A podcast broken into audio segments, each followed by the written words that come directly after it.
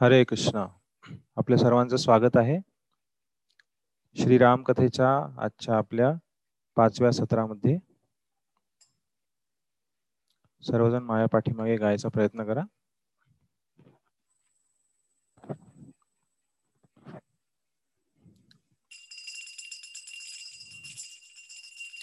अयोध्यावासी राम. राम राम राम। दशरथ नंदन राम राम राम। सर्वजण। अयोध्यावासी राम। राम राम राम। दशरथ नंदन राम। अयोध्यावासी राम राम राम दशरथ नंदन राम राम राम। सर्वजण। ध्यावासी राम राम राम राम। दशरथ नंदन राम राम राम। पतित पावन जानकी जीवन सीता मोहन राम राम राम। पतित पावन जीवन। सीता मोहन राम।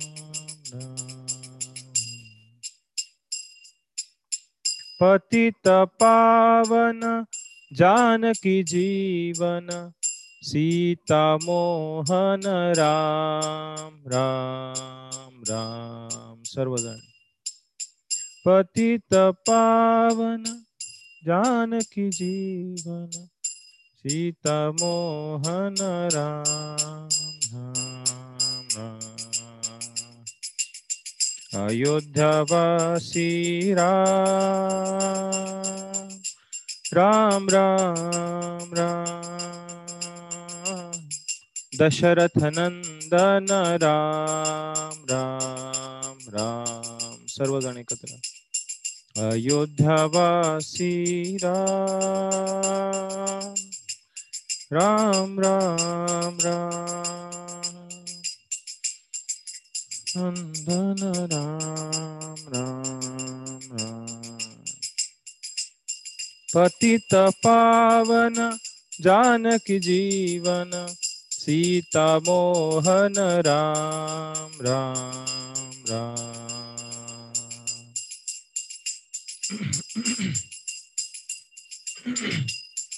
सीता मोहन राम राम राम। अयोध्यावासी राम राम राम राम। दशरथ नंदन राम राम राम। सर्वजण। योद्धावासी राम।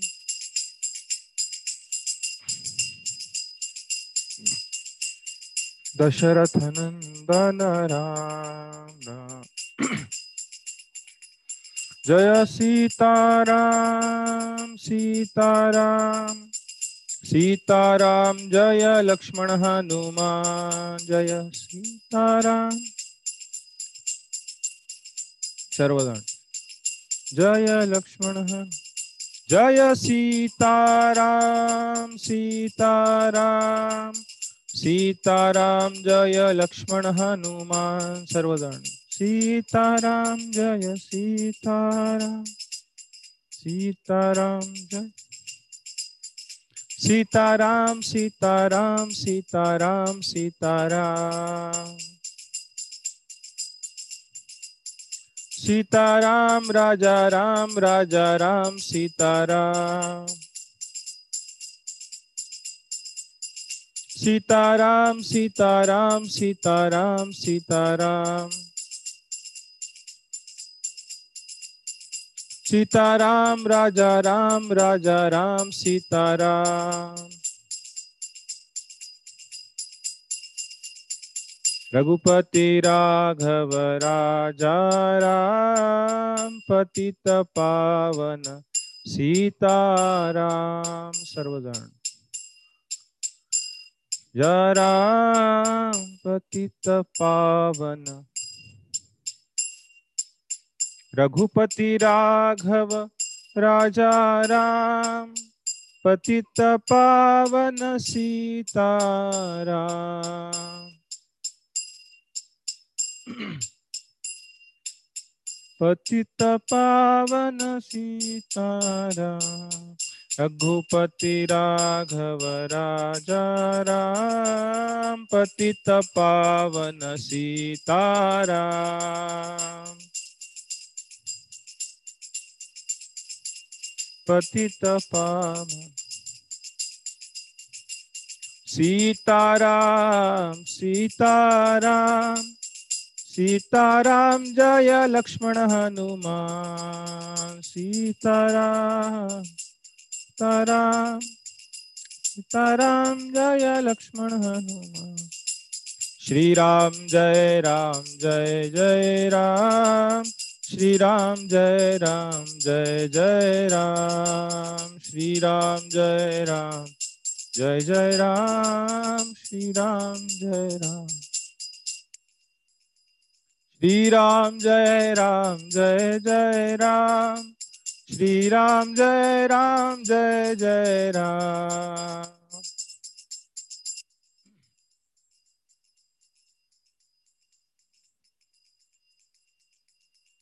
हरे कृष्णा हरे कृष्णा, कृष्ण कृष्ण, हरे हरे। हरे राम हरे राम। राम राम, हरे हरे हरे कृष्ण, हरे। सर्वजण। कृष्ण कृष्ण, हरे हरे हरे। राम राम राम, हरे। हरे कृष्णा हरे कृष्णा। कृष्णा कृष्णा हरे हरे। हरे राम हरे राम। राम राम हरे हरे। हरे कृष्णा हरे। कृष्ण कृष्ण हरे हरे। सर्वजण म्हणा हरे राम हरे राम। राम राम। हरे कृष्ण हरे कृष्ण कृष्ण कृष्ण। हरे हरे। हरे राम हरे राम। राम राम। हरे हरे। सर्वजण। हरे कृष्णा हरे कृष्णा। कृष्ण कृष्ण। हरे। हरे राम हरे राम राम राम। हरे कृष्णा हरे कृष्णा, कृष्ण कृष्ण। हरे हरे हरे राम हरे राम। राम राम, हरे हरे हरे कृष्णा, हरे। सर्वजण Krishna Krishna Hare Hare Hare Rama Hare Rama Rama. Hare Krishna Hare Krishna Krishna Krishna Hare Hare Hare Ram Hare Ram Ram Ram Hare Hare. Krishna Hare Krishna Krishna Krishna Hare Hare. Hare Ram Ram Ram. हरे कृष्णा हरे कृष्णा कृष्णा कृष्णा, हरे हरे। हरे राम हरे राम राम राम, हरे हरे।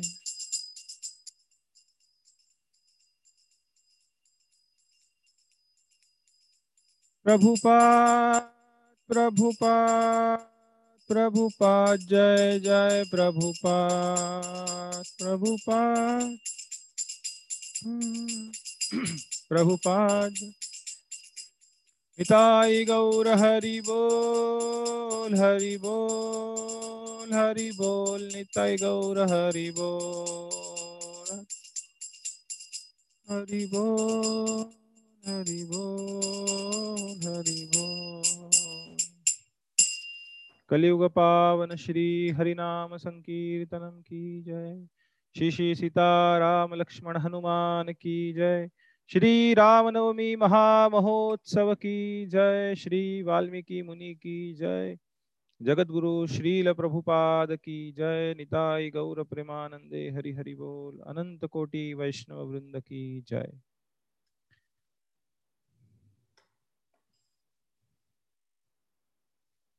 हरे कृष्ण आपल्या सर्वांचं श्रीराम कथेच्या आजच्या पाचव्या सत्रामध्ये सहर्ष हृदयपूर्वक स्वागत आहे आणि आपल्या सर्वांना श्रीराम नवमीच्या खूप खूप शुभेच्छा. आज आपल्या चर्चेला सुरुवात करण्याआधी आपण नेहमीप्रमाणे प्रार्थना म्हणूया. सर्वजण माझ्या पाठीमागे म्हणण्याचा प्रयत्न करा. ओम अज्ञानतिमिरान्धस्य ज्ञानाञ्जनशलाकया चक्षुरुन्मीलितं येन। तस्मै श्रीगुरवे नमः। नम ॐ विष्णुपादाय। कृष्णप्रेष्ठाय भूतले। श्रीमते भक्तिवेदान्त। स्वामिन् इति नामिने। नमस्ते सारस्वते देवे। गौरवाणी प्रचारिणे। निर्विशेष शून्यवादी पाश्चात्यदेशतारिणे। वाञ्छाकल्पतरुभ्यश्च। कृपासिन्धुभ्य एव च। पतितानां पावनेभ्यो वैष्णवेभ्यो नमो नमः। जय श्रीकृष्ण चैतन्य प्रभु नित्यानन्द। श्री अद्वैत गदाधर श्रीवासादि हरे कृष्ण हरे कृष्ण. कृष्ण कृष्ण हरे हरे. हरे राम हरे राम. राम राम हरे हरे. हरे कृष्ण. कथेला सुरुवात करण्याआधी आपण हा सुंदर श्लोक जो आपण पहिल्या सत्राच्या वेळेस गायला होता. प्रभू श्री रामचंद्रांच्या वेगवेगळ्या सात नावांचा उच्चारण या श्लोकामध्ये आहे जे त्यांचे विविध भक्त त्यांना या नावाने संबोधित करायचे. त्या श्लोकाचे आपण गान करूया. सर्वजण माया पाठीमागे म्हणायचा प्रयत्न करा. रामाय रामभद्राय रामचंद्राय वेधसे. रघुनाथाय नाथाय। सीताया पतये नमः।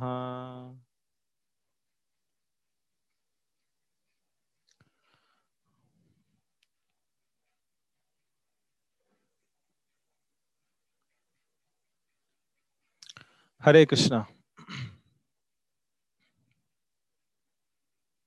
एक मिनिट।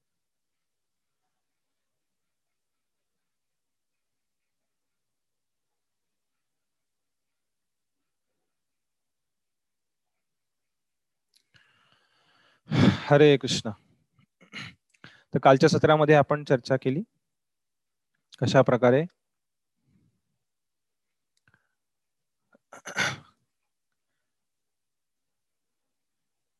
दशरथ महाराज कैकईच्या कोपभवनामध्ये प्रविष्ट झाले आणि त्यांनी तिथे निश्चित पडलेल्या कैकईची सांत्वना करून तिच्या दुःखाचं कारण विचारलं आणि त्यानंतर जो दुःखद प्रसंग संपूर्ण अयोध्येमध्ये घडला त्याचं आपण विस्तृत वर्णन कारच्या सत्रामध्ये ऐकलं. कैकेयीने कशा प्रकारे दोन वरदान मागितले आणि त्यानंतर दशरथाची राजा दशरथांची अतिशय दयनीय अशी अवस्था रात्रभर त्यांचं कैकेयीला विनवण्या करणं त्यानंतर बेशुद्ध पडणं परत उठणं आणि अशा प्रकारे अतिशय दुःखामध्ये ती रात्र गेली आणि त्यानंतर दुसऱ्या दिवशी सकाळच्या वेळी ज्या घटना घडल्या आणि त्यानंतर प्रभू रामचंद्र तिथून वनवासास त्यांनी प्रस्थान केलं. या सर्वाचं विस्तृत वर्णन आपण काल चर्चा केली आणि वनवासात निघाल्यानंतर कशा प्रकारे सर्व अयोध्येतील वासी त्यांच्या मागे दशरथ महाराज सुद्धा त्यांच्या मागे जाण्याचा प्रयत्न करू लागले आणि शेवटी तमसा नदीच्या काठी एक रात्री एक रात्र मुक्काम केल्यानंतर प्रभू रामचंद्र लक्ष्मण सीता आणि सुमंत्र रथ घेऊन तिथनं पुढे निघून गेले आणि गुहा राजाच्या राज्यात आले आणि तिथून पुढे गंगा पार करून प्रभू रामचंद्र चित्रकूट इथे आले आणि त्याच्या आधी भारद्वाज मुनींच्या आश्रमात आणि तिथनं मग चित्रकूट या पर्वतापाशी येऊन तिथे श्री वाल्मिकी मुनी यांच्या सोबत ते राहू लागले. आणि त्यानंतर आपण पुढची चर्चा आपण आज करणार आहोत.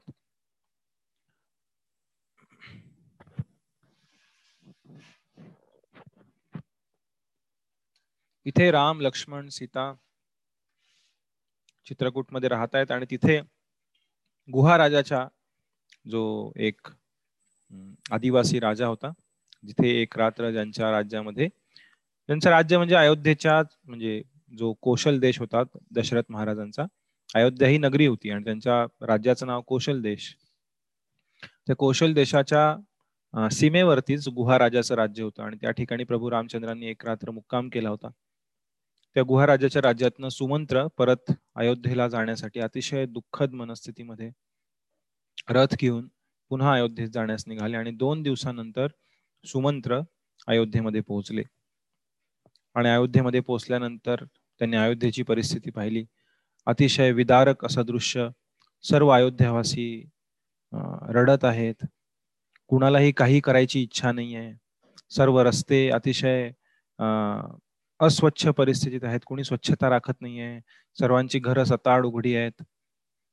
लोकांना अयोध्येतील जे प्रजाजन आहेत त्यांना स्वयंपाक करायची इच्छा नाही आहे त्यांना त्यांचे स्वच्छता स्नान आदी कार्य करायची इच्छा नाही आहे सर्वजण रडतायत आबाल वृद्ध सर्वजण अतिशय दुःखामध्ये आहेत. दशरथ महाराज त्यांच्या दोन पत्नी कौसल्या आणि सुमित्रा हे सर्व ज्या वाट्याने प्रभू रामचंद्र गेलेत त्या वाटेकडे डोळे लावून बसलेले आहेत की कदाचित प्रभू रामचंद्र परत येतील. सर्व अयोध्यावासी त्याच वाटेकडे डोळे लावून बसलेत की कदाचित प्रभू रामचंद्र परत येतील. आणि जेव्हा त्यांना दूरवरून येताना सुमंत्र यांचा रथ दिसला तेव्हा सर्वांचे डोळे विस्मारले आणि ते पाहू लागले की कदाचित श्री रामचंद्र परत येत असतील. पण त्यांनी पाहिलं की रथामध्ये एकटे सुमंत्र आहेत आणि ते पाहून त्यांचं हृदय खूप दुःख दुःखाने व्याकुळ झालं. तेव्हा सुमंत्र दशरथ महाराजांपाशी आले आणि त्यांना सांगू लागले की मी प्रभू रामचंद्रांना वनामध्ये सोडून आलेलो आहे. त्यावेळी दशरथ महाराज सुमंत्रांना विचारू लागले की कुठं आहेत प्रभू? नो राम कुठे आहे? तेव्हा सुमंत्रांनी सांगितलं की अशा प्रकारे मी गुहा सर्वप्रथम आम्ही तामसा नदीपाशी रात्री मुक्काम केला आणि त्यानंतर गुहा राजाच्या राज्यामध्ये गेलो आणि त्यानंतर पुढे त्यांनी वनात प्रवेश केला गंगा नदी पार करून आणि त्याच्या पुढं ते कुठं गेले याची मला कल्पना नाहीये. पण गुहा राजाच्या काही गुप्तहेरांनी जे त्याने प्रभू रामचंद्रांच्या मागे पाठवले होते त्यांची खुशहाली बघण्यासाठी त्यांनी असा निरोप गुहा राजाकडे आणलेला आहे की प्रभू रामचंद्र हे चित्रकूट पर्वतापाशी निवास करत आहेत. आणि ही बातमी ऐकून दशरथ महाराज खूप दुःखी झाले. आणि त्यावेळी कौशल्या माता दशरथ महाराजांना म्हणू लागली काहीतरी विचारा की राम काय खात आहे कुठे राहत आहे बाकीच्या गोष्टी तुम्ही काही विचारत नाहीये. तेव्हा दशरथ महाराजांनी सुमंत्रांना विचारलं की कशा प्रकारे जीवन जगतायत ते? त्यांना सर्व सुखसोयी सर्व गोष्टी मिळत आहेत का? तेव्हा सुमंत्र म्हणाले की नाही गुहा राजाच्या राज्यामध्ये त्यांनी फक्त पाण्याचा स्वीकार केला आणि गुहा राजाने खूप सारी व्यंजन खूप सारे पदार्थ प्रभू रामचंद्रांसाठी बनवले होते. पण ते म्हणाले आता मी तापसी आहे आता मी वनवासी आहे. या गोष्टींचा स्वीकार करणं माझ्यासाठी योग्य नाही आहे आणि लक्ष्मण आणि सीतामातांनी याचा स्वीकार नाही केला. तेव्हा प्रभू रामचंद्र म्हणाले हे घोडे आहेत त्या माझ्या पित्याचे आहेत. हे घोडे अयोध्येचे आहेत. त्यांना वनवास नाही लाभलेला. त्यामुळे तुम्ही हे सर्व पदार्थ घोड्यांना खाऊ घाला. आणि ते सर्व पदार्थ त्यांनी घोड्यांना दिले. आणि प्रभू रामचंद्र माता सीता हे एका पानांपासून बनवलेल्या बिछाण्यावर आता झोपत आहेत. त्यांनी वलकल धारण केलेली आहेत. आणि अशा प्रकारे वर्णन सुमंत्र करू लागले. आणि एक एक त्यातलं वर्णन दशरथ महाराज कौशल्या सुमित्रा यांच्या हृदयाचा भेद घेत होते. त्यांना खूप दुःख होत होतं की अशा परिस्थितीमध्ये या तिघांना राहावं लागतंय वनवासामध्ये. खास करून रामचंद्रांना अशा परिस्थितीमध्ये राहावं लागतंय. आणि सुमंत्र महाराज हेही म्हणाले की जेव्हा गुहा राजाच्या राज्यातनं हे सर्वजण नावेत बसून गंगा पार करून जात होते तेव्हा लक्ष्मण अतिशय क्रोधित होऊन सुमंत्र महाराजांना म्हणू लागले की काय चूक आहे रामाची? कशामुळं माझ्या पित्यांनी असा खूप निर्घृण असा निर्णय घेतलेला आहे की ह्यांना वनवासाला पाठवायचं ह्यांनी कुणाचं काय वाईट केलं? सर्व अयोध्यावासी रामावरती एवढं प्रेम करतात. आणि म्हणाले की ही महाभयंकर चूक केलेली आहे आणि याचं फळ अयोध्येला भोगावं लागेल. अशा प्रकारे खूप दुःखी आणि रागामध्ये लक्ष्मणांनी अशा प्रकारे बोललेले बोल हे सुमंत्र मंत्र्यांनी दशरथ महाराजांना आणि कौशल्य आणि सुमित्रा यांना ऐकवले. आणि हे सर्व वर्णन ऐकून दशरथ आणि कौशल्या महाराणी या अतिशय दुःखी होऊन बेशुद्ध पडल्या तिथे. त्यानंतर उठल्यानंतर कौशल्या माता अतिशय चिडून दशरथ महाराजांना म्हणू लागले झाली तुमची इच्छा पूर्ण? तुमची ती प्रिय राणी काही काही तिने मागितलेले सगळे वर तुम्ही तिला दिले. आता तिच्या इच्छेप्रमाणे तुम्ही करा सर्व. आता तुम्ही भरताला राजा बनवा. खुश राहू दे तिला. तुम्ही खुश राहा तीही खुश राहा. आणि सर्व अयोध्यावासी दुःखात आहेत. तुम्ही राज्याचा उपभोग घ्या. अशा प्रकारे कौशल्या माता खूप रागाने दशरथ महाराजांना बोलू लागली. तेव्हा दशरथ महाराज अतिशय दुःखाने कौशल्या मातेला म्हणू लागले की हे कौशल्या तुला माहिती आहे मलाही तुझ्या एवढंच दुःख झालेलं आहे. आणि तू अशा प्रकारे बोलून माझं दुःख अजून वाढवू नकोस. तेव्हा कौशल्या माता रडायला लागल्या. त्या म्हटल्या मला माहिती आहे. मला माफ करा. पण मला एवढं दुःख झालंय. मला समजत नाही मी काय बोलतेय. मी वेडीपिशी झालेली आहे. मला रामापासून हा विरह सहन होत नाहीये. तेव्हा कौशल्य माताने स्वतःला सावरून धरलं. आणि दशरथ महाराज त्यांच्या चुकीच्या निर्णयाबद्दल खूप शोक करू लागले की मी असं करायला नको होतं. आणि तेव्हा दशरथ महाराजांनी ही कथा ज्याची आपण काल चर्चा केली ही कौशल्या राणीला सांगितले की कशा प्रकारे श्रावण बाळाचा त्यांच्या हाताने चुकून मृत्यू ओढवला गेला. त्यानंतर श्रावण बाळाच्या वडिलांनी दशरथ महाराजांना दिलेला शाप या सर्व गोष्टी दशरथ महाराजांनी तिथे कौशल्या राणीला सांगितल्या. आणि त्यावेळी ह्या सर्व गोष्टी ही गोष्ट सांगून झाल्यानंतर संध्याकाळच्या वेळी दशरथ महाराज अतिशय दुःखामध्ये बेशुद्ध होऊन पडले आणि प्रभू रामचंद्रांच्या नावांचा जप करत राम राम राम राम ते बेशुद्ध पडले आणि त्यांच्या बाजूला कौशल्या आणि सुमित्रा याही बेशुद्ध पडल्या. दुसऱ्या दिवशी पहाटे सूर्य उगवल्यानंतर माता कौशल्या सुमित्रा दशरथ महाराजांचा महाराजांना उठवायचा प्रयत्न करत होते. पण त्यांना त्यावेळेस समजून चुकलं की रात्रीतच. प्रभू रामचंद्राच्या विराहामध्ये दशरथ महाराजांनी आपले प्राण त्यागलेले आहेत. दशरथ महाराज हे जग सोडून निघून गेलेले आहेत प्रभू रामचंद्रांच्या विराहामध्ये. आणि त्यावेळी संपूर्ण अयोध्येवरती दुःखाची खूप मोठी एक लाट पसरली. आधीच हे दुःख होतं प्रभू रामचंद्र लक्ष्मण आणि सीता हे वनवासाला गेले. तेच अयोध्यावासी सहन करू शकत नव्हते. आणि त्यात आता दोनच दिवसानंतर पहाटे दशरथ महाराजांच्या निधनाची वार्ता संपूर्ण अयोध्येमध्ये पसरली. आणि संपूर्ण अयोध्येवर एक दुःखाची मोठी लाट पसरली आणि त्यानंतर राणी कौशल्या राणी सुमित्रा आणि कैकेयी या खूप दुःखाने रडू लागल्या दशरथ महाराजांचं प्रयाण तिथे झाल्यानंतर. तेव्हा वसिष्ठ मुनींनी सर्वांना सावरून धरलं.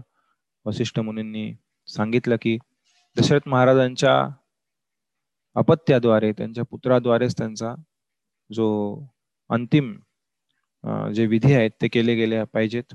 त्यांना त्यांचा जो दहन संस्कार आहे तोही त्यांच्या पुत्राद्वारेच केला गेला पाहिजे. त्यामुळे तातडीने त्याने सुमंत्रांना आज्ञा दिली की तुम्ही भरत आणि शत्रुघ्न यांना घेऊन येण्यासाठी दूत पाठवा. आणि तोपर्यंत त्यांनी दशरथ महाराजांचं जे शरीर होतं ते सुगंधी द्रव्य अत्तर आदी वापरून जतन करून ठेवलं. आणि इकडे दूत कैके देशामध्ये भरत आणि शत्रुघ्न यांना घेण्यासाठी गेले. पण त्यांना सुमंत्रांनी आज्ञा दिली होती की अजिबात भरत आणि शत्रुघ्न यांना पित्याच्या निधनाची वार्ता द्यायची नाही. त्यांना फक्त एवढंच सांगायचं की दशरथ महाराजांनी तुम्हाला तातडीने अयोध्येला बोलवलेलं आहे. आणि हे दूत केकय देशामध्ये गेले. तिथे गेल्यानंतर दशरथ महाराजांनी तुम्हाला बोलवलंय असं त्यांनी भरत आणि शत्रुघ्न यांना सांगितलं. त्यावेळेस भरत त्या दूतांना म्हणू लागला की काल रात्री मी एक स्वप्न पाहिलं. आणि त्या स्वप्नामध्ये मी पाहिलं की दशरथ महाराज एका उंच डोंगराच्या कड्यावरनं खाली पडले. आणि अतिशय भयानक स्वप्न होतं. मला सहन नाही झालं. आणि त्यानंतर त्यांच्या सर्वांगाला लाल चंदनाचा लेप लावून काही व्यक्ती काळ्या रंगातील व्यक्ती त्यांना दक्षिण दिशेने घेऊन चालले होते. अशा प्रकारे मला स्वप्न पडलं. आणि मी स्वप्नातनं जागा झालो सकाळी. त्यामुळे आणि आज मी तुम्हाला इथे भेटतोय. तुम्ही अयोध्येतनं आलेला आहात दूत आहात. त्यामुळे मला आता शंका येते की अयोध्येमध्ये काहीतरी वाईट घटना घडलेली आहे. किंवा कदाचित माझ्या वडिलांनी असा निर्णय घेतलाय की आता रामाला राज्याभिषेक करणार आहेत. त्यामुळे कदाचित मला असं स्वप्न पडलं असं की कदाचित माझे वडील आता वानप्रस्थाश्रम स्वीकार करतील आणि राम राजा बनेल. पण मला समजत नाहीये. तुम्ही मला सांगा काय घडलंय. पण ते दूत म्हणाले दशरथ महाराजांनी तुम्हाला तातडीने अयोध्येला बोलवलंय. तेव्हा भरत आणि शत्रुघ्न यांनी त्यांचे मामा त्यांच्या आजोबा यांचा निरोप घेतला आणि ते तातडीने अयोध्येला येण्यासाठी निघाले. आणि जसं भरत आणि शत्रुघ्न त्यांच्या रथावरनं अयोध्येमध्ये प्रवेश करत होते त्या क्षणी भरताला अतिशय दुष्ट असे अतिशय वाईट अशा काही गोष्टी काही ओमेन्स काय म्हणतात ओमेन्सला बॅड ओमेन्स काही वाईट व्हॉट यू कॉल ओमेन एक मिनिट. माहिती समजलं सगळ्यांना माझ्यामध्ये? शगुन न? किंवा काही चिन्ह काही वाईट चिन्ह दिसू लागले ते पाहू लागले की सगळीकडे अंधार झालेला आहे. सूर्याचा प्रकाश व्यवस्थित येत नाहीये. असा एकदम कोंदट असं वातावरण अयोध्येमध्ये. वृक्षांची सर्व पानं झडून गेलेली जणू काही वृक्ष रडत आहेत दुःखाने. संपूर्ण रस्त्यावरती वृक्षांची सुकलेली पानं पसरलेली आहेत. सर्व घरांची दारं सताड उघडी आहेत. कुणाला कशाची पर्वा नाही असं वाटत आहे.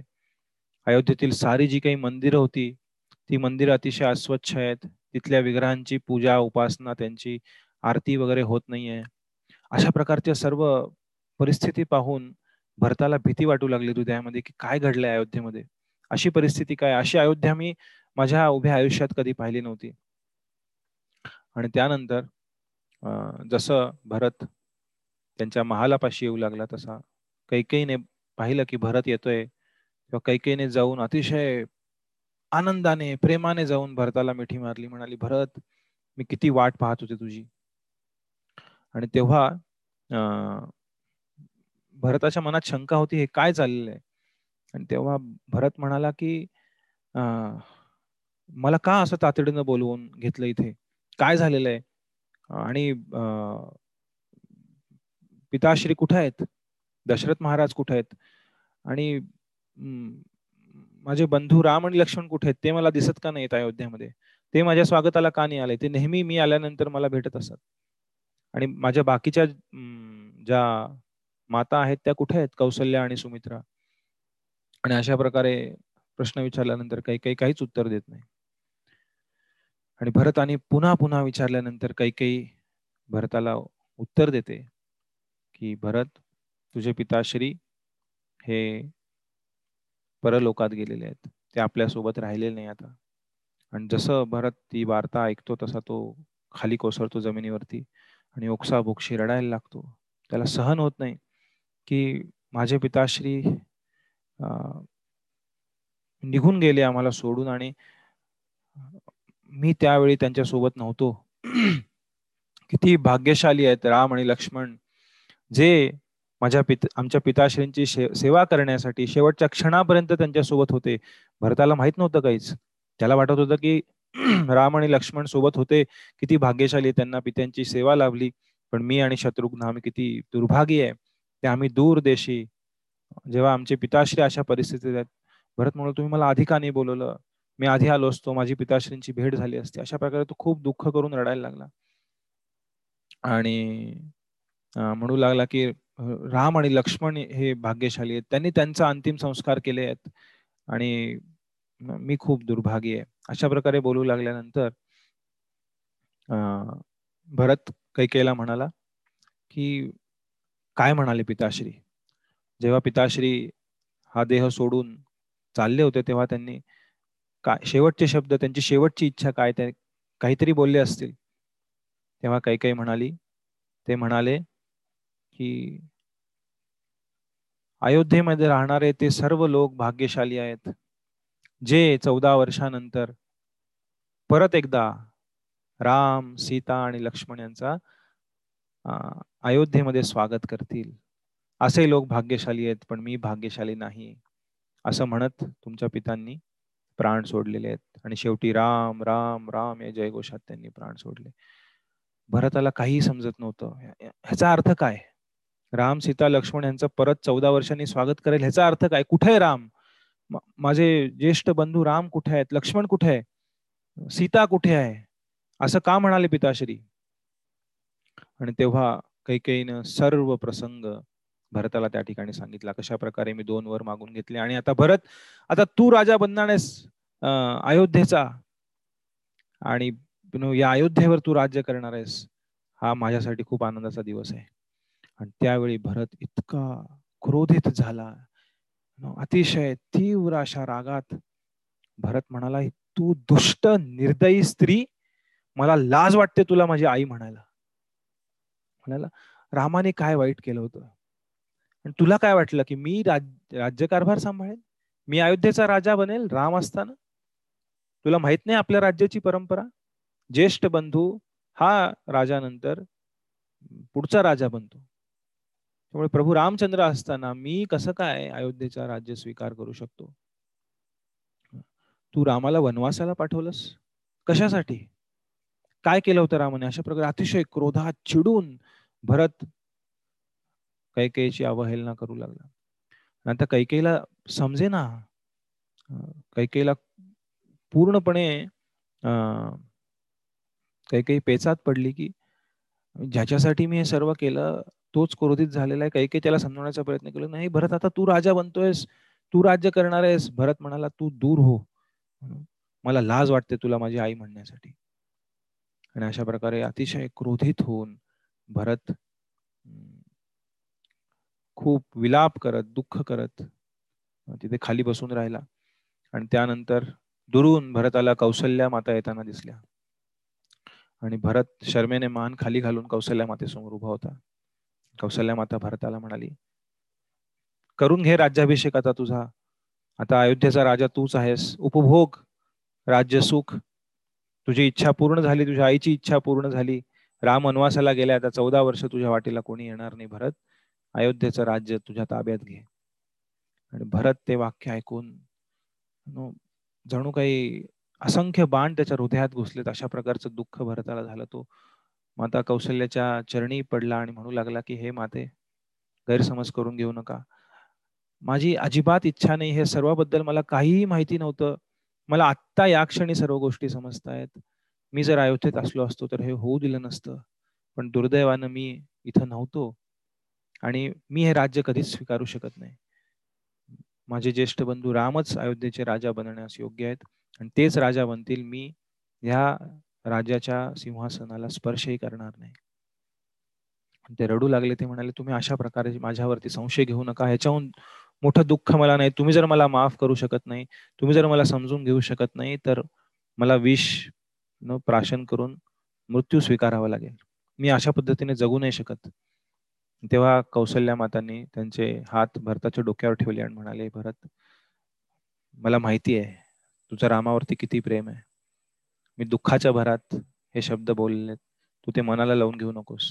आणि तेव्हा भरत म्हणाले की मी आजच मी आजच प्रभू रामचंद्रांना घेऊन जाण्यासाठी मी वनात जाणार आहे आणि त्यांना घेऊन परत येणार आणि प्रभू रामचंद्रच राजा बनणार. तेव्हा वशिष्ठ म्हणून म्हणाले आधी तुमच्या पित्यांवरती आपल्याला अंतिम संस्कार करावा लागेल. त्यांचा देह आपण तसाच ठेवलेला आहे. आणि त्यानंतर वशिष्ठ मुनींच्या मार्गदर्शनाखाली भरत आणि शत्रुघ्न यांच्याद्वारे दशरथ महाराजांवरती शरयू नदीच्या किनाऱ्यावर अंतिम संस्कार करण्यात आले. दुसऱ्या दिवशी सकाळी त्यांच्या ज्या अस्थी आहेत त्या शरयू नदीमध्ये प्रार्थनापूर्वक वाहिल्या गेल्या. आणि त्यानंतर लगेचच भरत म्हणाला की आपण चित्रकूट पर्वतापाशी जातो आणि प्रभू रामचंद्रांना परत घेऊन येत आहोत. आणि असं म्हटल्यानंतर सर्व अयोध्यावासी म्हणाले आम्ही तुमच्यासोबत येणार. चला सर्वजण आपण जाऊ. आणि भरत त्यानंतर अयोध्येमध्ये जी तयारी झाली होती लक्षात घ्या चार दिवसांपूर्वी सर्व तयारी चालू होती अयोध्येमध्ये प्रभू रामचंद्रांचा राज्याभिषेक करण्याची. आणि त्या राज्याभिषेकाची तयारीची सर्व जी काही यज्ञस्थळी आहे तिथे सोन्याचं सिंहासन त्या मंडपामध्ये ठेवलेलं सर्व जसं तसं फक्त आता पूर्णपणे निस्तेज अशा अवस्थेत ती सर्व तयारी तिथे पडून होती. भरत तिथे गेला. त्याने अयोध्येचं जे सिंहासन प्रभू रामचंद्रांसाठी खास बनवलं होतं सोन्याचं त्याला नमस्कार केला. त्याच्या तीन प्रदक्षिणा केल्या आणि त्या सिंहासनाला त्यांनी आश्वासन दिलं की तुझ्यावर बसण्यासाठीचा योग्य जो व्यक्ती आहे प्रभू रामचंद्र त्यांना परत आणण्यासाठी आम्ही चाललेलो आहोत. आम्हाला आशीर्वाद द्या. आणि तिथनं भरत महाराज रथावर बसून चित्रकूट पर्वताच्या दिशेने निघाले. आणि त्यांच्यासोबत सुमंत्र शत्रुघ्न माता कौसल्या माता सुमित्रा सर्वजण म्हणाले आम्हाला सर्वांना प्रभू रामचंद्रांना भेटायचं आणि त्यांच्यासोबत दशरथ महाराजांच्या सेनेतील सर्व जे काही अधिकारी होते ते म्हणाले आम्हीही प्रभू रामचंद्रांना भेटायला येणार. आम्ही त्यांना सर्वांना त्यांना परत घेऊन येणार अयोध्येला परत घेऊन येण्यास आम्ही येणार. आणि त्यानंतर अनेक रथ हत्ती घोडे त्यानंतर सेना अयोध्यावासी असा एक हजारो हजारो हजारो लोकांचा एक जथ्था एक लवाजमा चित्रकूटच्या दिशेने निघाला भरतासोबत. आणि हा मोठा लवाजमा घेऊन जात असताना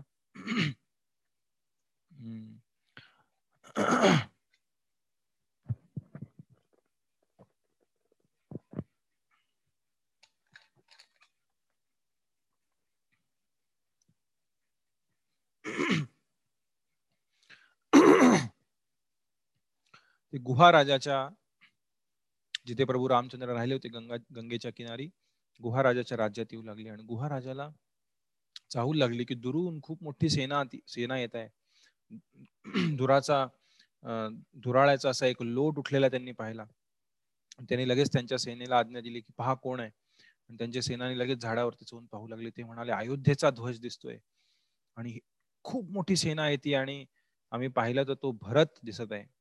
आणि गुहाला वाटलं की आता भरत रामचंद्रांना वनवासातच मारून टाकून चौदा वर्षांनंतर त्यांचं परत येण्याचे सर्व प्रयत्न निष्फळ ठरून आता अयोध्येचं राज्य बळकवण्याचा प्रयत्न करत आहे असं गुहा राजाला वाटलं.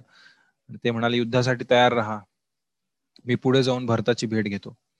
आणि गुहा महाराज येऊन भरताला भेटले. आणि ते म्हणाले की काय रामचंद्रांना आता संपून टाकायचा विचार आहे का? आईने वनवासाला पाठवलं आणि आता मुलगा येऊन संपून टाकतोय भावाला. हेच पाहायचं राहिलं होतं. आणि असं म्हटल्यानंतर भरत त्यांच्या डोळ्यात अश्रू उभे राहिले आणि ते गुहाराजाला म्हणाले की कृपया गैरसमज करून घेऊ नका. यामध्ये माझा काहीही संबंध नाही आहे. मी रामचंद्रांना परत अयोध्येला नेण्यासाठी आलो आणि हे सर्व प्रजाजन आहेत अयोध्येची. ही सेना नाही आहे. यातले काही सेनानी आहेत. बाकी सर्व अयोध्येचे प्रजाजन आहेत आणि यांना परत नेण्यासाठी आलेलो आहे. ते ऐकून गुहाराजांना सुद्धा खूप आनंद झाला. ते म्हणाले प्रभू रामचंद्र इथने पुढे भरद्वाज मुनींच्या आश्रमाच्या पुढे चित्रकूट पर्वत आहे. तिथे वाल्मिकी मुनींच्या आणि त्यांच्या शिष्यांच्या सोबत तिथे राहत आहेत. आणि हे ऐकल्यानंतर सर्व लवाजमा पुढे चित्रकूट पर्वताच्या दिशेने निघाला. आणि त्यानंतर चित्रकूट पर्वताच्या जवळ आल्यानंतर कुठल्या ठिकाणी प्रभू रामचंद्र राहत आहेत हे पाहण्यासाठी भरताने एका झाडावर चढून टेहळणी केली. त्यांनी पाहिलं की मोठा चित्रकूट पर्वत आहे. आणि एका ठिकाणाहून काही जे यज्ञ आहेत ते यज्ञाचे धूर तिथनं आकाशाला वरती मिळत आहेत. आणि भरताने विचार केला की याच ठिकाणी कदाचित ऋषीमुनी राहत आहेत आणि त्या ऋषीमुनींसोबत प्रभू रामचंद्र सीता आणि लक्ष्मण राहत असतील. आणि त्या दिशेने सर्वांनी प्रस्थान केलं. आणि जसं गुहा राजांना चाहूल लागली की मोठी सेना येत आहे त्याचप्रमाणे लक्ष्मण जे नेहमी सतर्क असायचे प्रभू राम आणि सीता यांच्या सेवेमध्ये त्यांना समजलं की दुरून काहीतरी सेना येते आवाज येतोय काहीतरी कोलाहल येतोय. त्यांना क्षितिजावरती धुराळा उठलेला दिसतोय पूर्ण. तेव्हा त्यांनी प्रभू रामचंद्रांना सांगितलं की दुरून कुठली तरी सेना येते प्रभू रामचंद्र म्हणाले पहा वरती झाडावर चढून. तेव्हा लक्ष्मण झाडावर चढले आणि त्यांनी पाहिलं. ते म्हणाले अयोध्येचा ध्वज आहे आणि हा भरत आहे. आणि लक्ष्मण झाडावरनच प्रभू रामचंद्रांशी बोलत होते. प्रभू तुम्ही कुटीरमध्ये जा तुम्ही आणि सीता मी पुढे जाऊन या सर्वांचा समाचार घेतो. माझ्या दिव्य शक्तीनं मी या सर्व सैन्याचा नाश करतो आणि भरताचाही विनाश करतो. भरत आपल्याला इथे मारण्यासाठी आलेला आहे. त्याच्या आईने आपल्याला वनवासाला पाठवलं. आणि आता आपण पित्यांचं वचन पालन केलेलं आहे तुम्ही. तरी पण तुमच्या मागे येऊन तुम्हाला संपून टाकण्याचा आणि अयोध्येला हडपण्याचा हाचा कट आहे. आणि मी यांचा समाचार घेतो. तुम्ही चिंता करू नका. तुम्ही माता सीतेसोबत कुटीर कुटीमध्ये राहा. तेव्हा प्रभू रामचंद्र म्हणाले लक्ष्मण असा विचारही करू नकोस. खाली उतर. हा भरत कधीही अशा प्रकारे आक्रमण करणार नाही. हा तुझा गैरसमज आहे. मी तुला सांगतो भरत मला अयोध्येला परत घेऊन जाण्यासाठी आलेला आहे. ज्याप्रमाणे तुझा माझ्यावर तुझं माझ्यावरती प्रेम आहे त्याचप्रमाणे तेवढंच प्रेम भरताचंही माझ्यावरती आहे. आणि अशा प्रकारे तू गैरसमज करून घेऊ नकोस. आणि शांत हो. त्यानंतर भरत तिथे पोहोचले चित्रकूट पर्वतापाशी. आणि त्यांनी धावत येऊन प्रभू रामचंद्रांचे चरण पकडले भरत आणि शत्रुघ्न यांनी. आणि ते चरण सोडायला तयार नव्हते. प्रभू रामचंद्रांनी त्यांना उठवलं. दोघांना मिठी मारली. आणि त्यानंतर प्रभू रामचंद्र आणि भरत दोघही एकमेकांना त्यांच्या अश्रूंनी जणू स्नान घालत होते. अशा प्रकारे अनेक दीर्घ काळ ते एकमेकांच्या मिठीमध्ये रडत होते. त्यांच्या दोघांच्या विरहामुळे त्यांचं जे प्रेम व्यक्त होत होतं त्यानंतर शत्रुघ्नही प्रभू रामचंद्रांना जाऊन बिलगले आणि तिथेही त्यांचा बराच वेळ जणू एकमेकांना त्यांच्या आश्रूने ते स्नान घालत होते. त्यानंतर भरत प्रभू रामचंद्राचा उद्देशून म्हणू लागले हे हे अगम्य आहे हे समजणं अवघड आहे.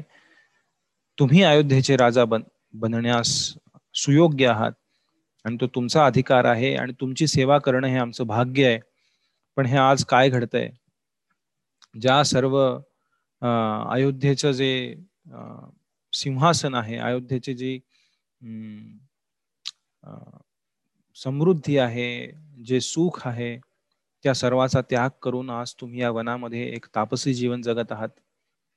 तुम्ही जमिनीवरती झोपत आहात फळं आणि कंदमुळं खात आहात अशा प्रकारे पर्णकुटीमध्ये राहत आहात थंडीमध्ये वाऱ्यामध्ये गरम उन्हामध्ये तुम्ही अतिशय खडतर असं जीवन जगत आहात हे मी पाहू नाही शकत.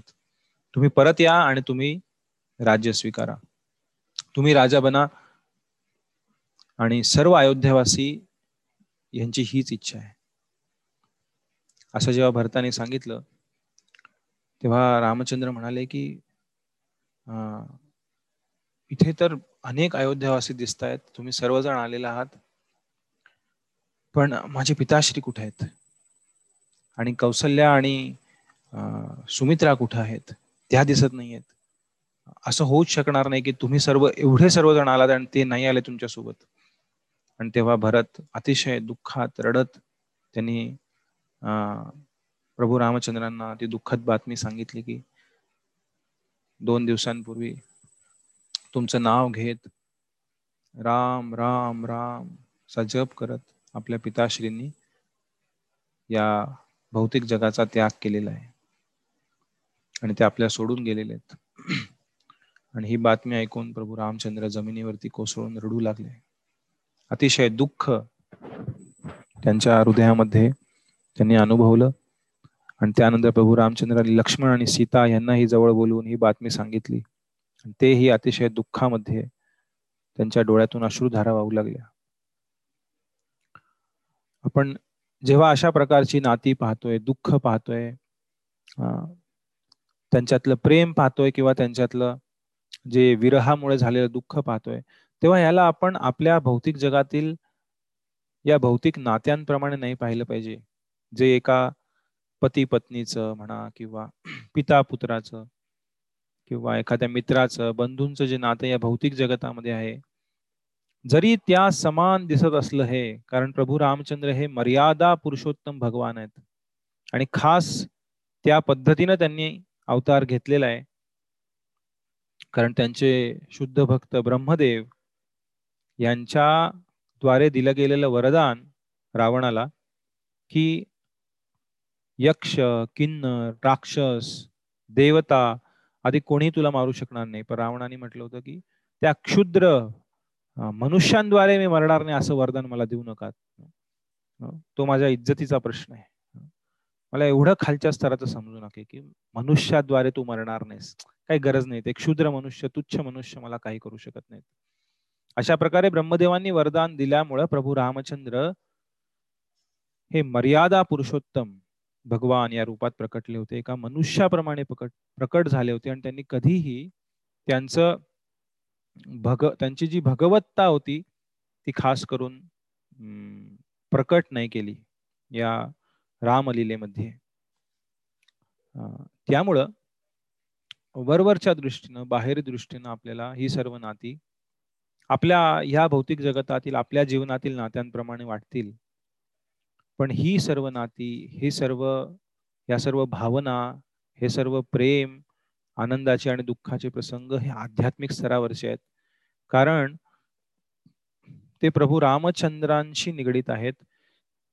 आणि प्रभू रामचंद्र हे जरी मनुष्य मनुष्य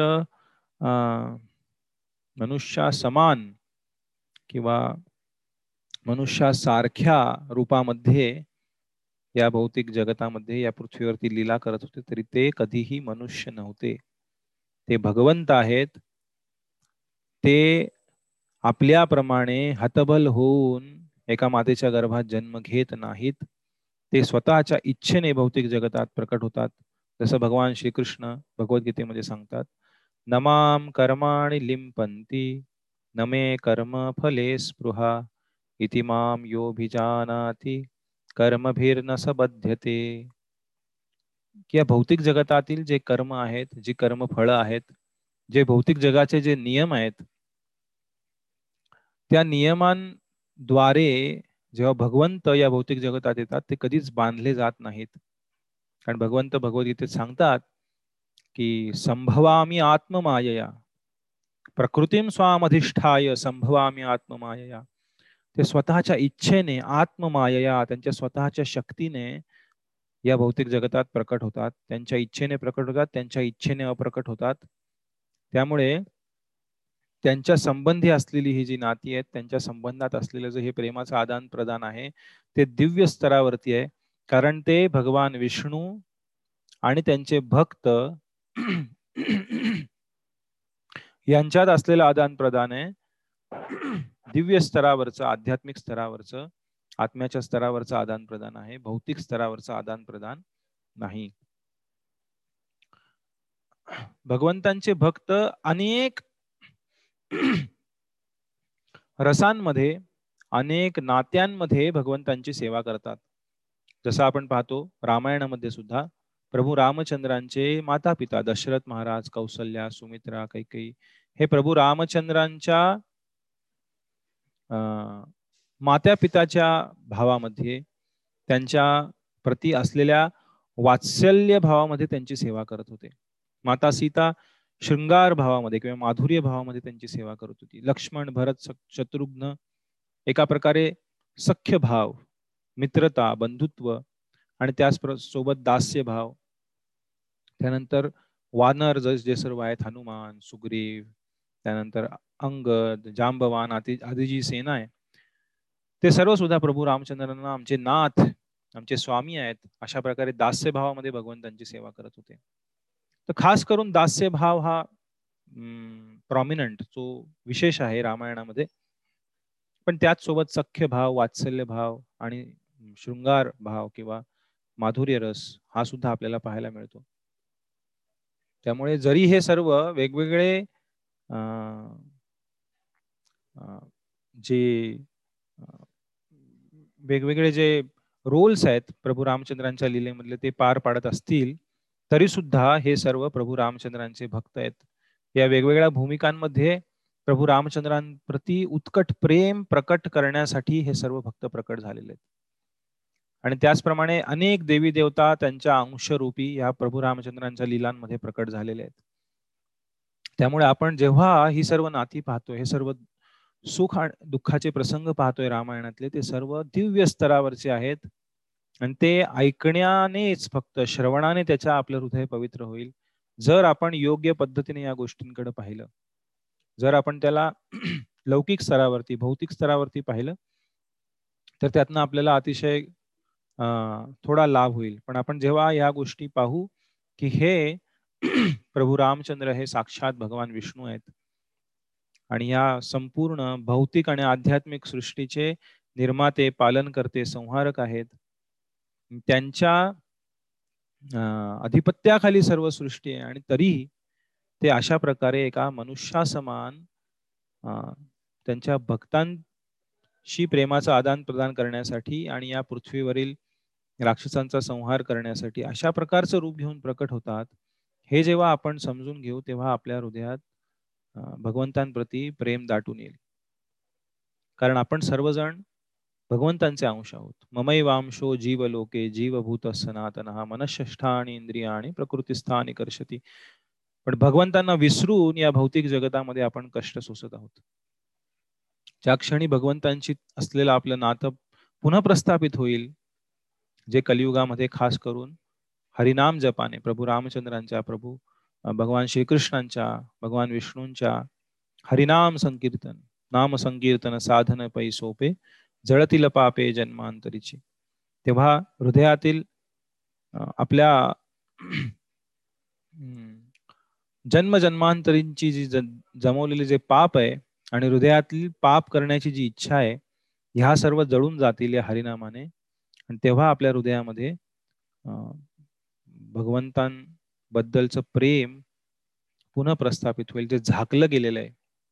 या भौतिक जगतातील वेगवेगळ्या भौतिक इच्छांद्वारे आपल्या आणि आपल्या पूर्व कर्मांद्वारे जे नैसर्गिक प्रेम प्रत्येक जीवात्म्याच्या हृदयात भगवंतांप्रती आहे ते झाकलं गेलेलं आहे. आणि अशा प्रकारे ह्या कारणासाठी भगवंत खास करून पृथ्वीवर प्रकट होतात. परित्राणाय साधूनाम विनाशायच्या दुष्कृताम धर्मसंस्थापनार्थाय वगैरे वगैरे हे कारण आहेत. पण ती कारण बाह्य कारण आहेत जे असं ज्याचं आपण पहिल्या सत्रामध्ये चर्चा केली होती.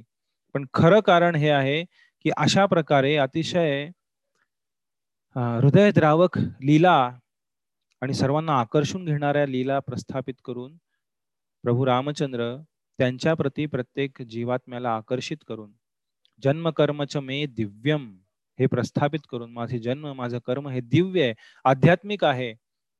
आणि त्या आध्यात्मिक धामातील वैकुंठ धाम अयोध्या धाम साकेत धाम गोलोक वृंदावन भगवान श्रीकृष्णांचं त्या आध्यात्मिक धामातील भगवंत आणि त्यांचे त्यांच्यासोबत नित्य राहणारे त्यांचे पार्षद त्यांचे भक्त यांच्यातील ते जीव दिव्य नातं यांच्यातील जो दिव्य प्रेम संबंध आहे जो सेवा आणि प्रेमाचा आदान प्रदान आहे त्याची एक झलक दाखवण्यासाठी भगवंत त्यांच्या पार्षदांसोबत या भौतिक जगतामध्ये प्रकट होतात.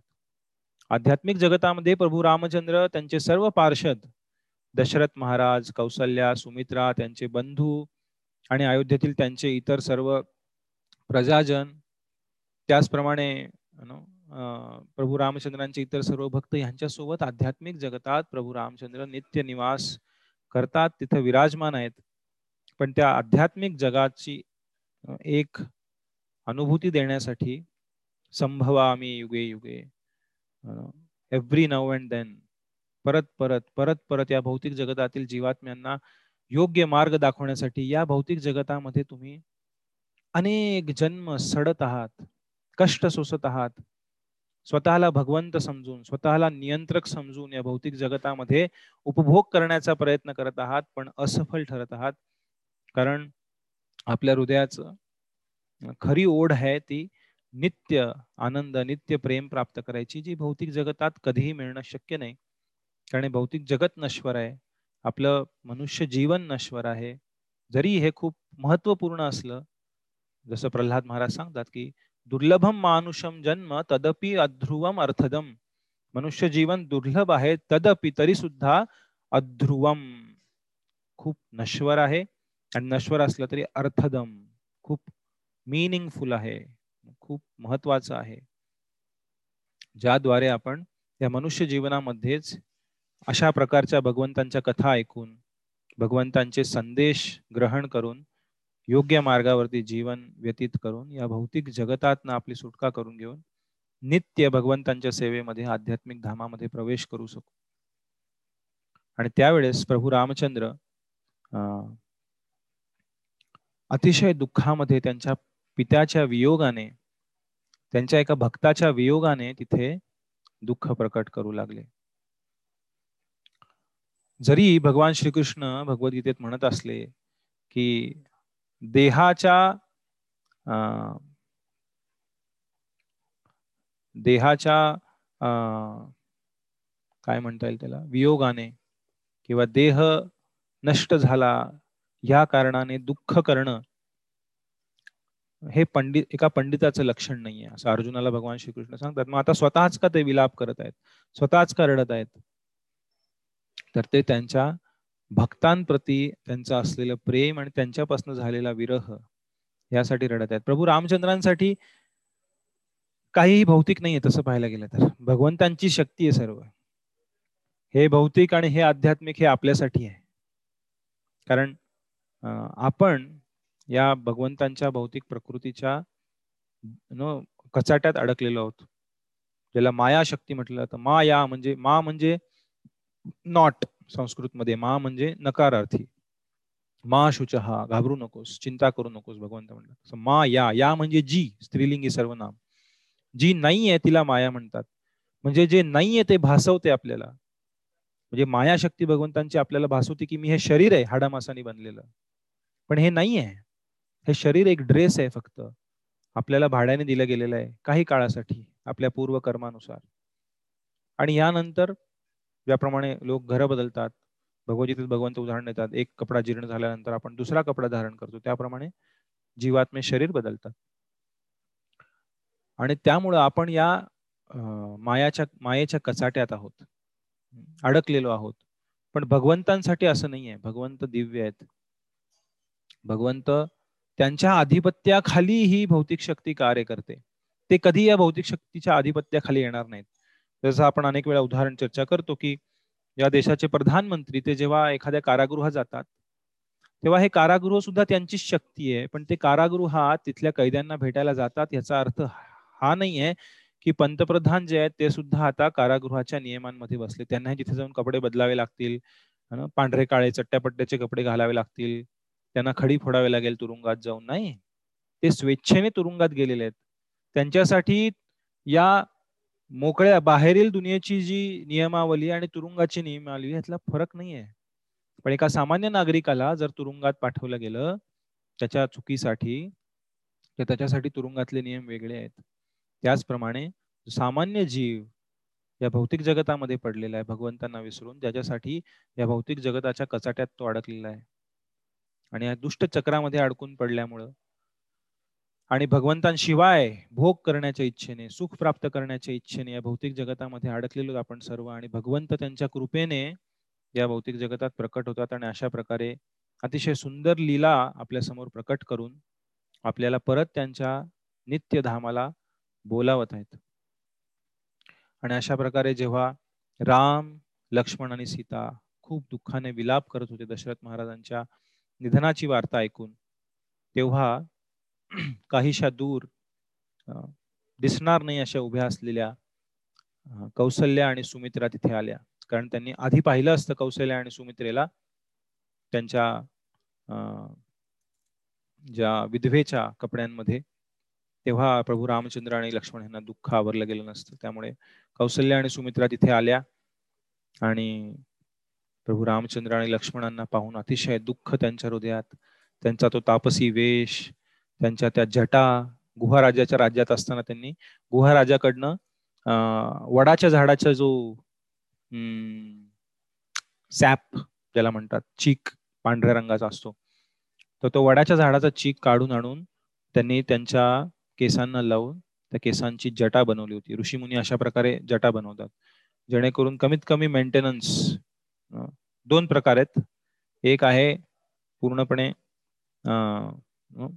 दिस स्टाईल आणि दुसरी स्टाईल आहे जे आध्यात्मिक जीवनामध्ये प्रगती करायची इच्छा करतायत अशांसाठी जे खास करून ग्रहस्थ आश्रमात नाही आहेत. इतर तीन आश्रमात आहेत. ब्रह्मचारी वानप्रस्थ किंवा संन्यास. जसं आम्ही ब्रह्मचारी आश्रमात आहोत. काही वानप्रस्थ किंवा काही संन्यास आश्रमात आहेत.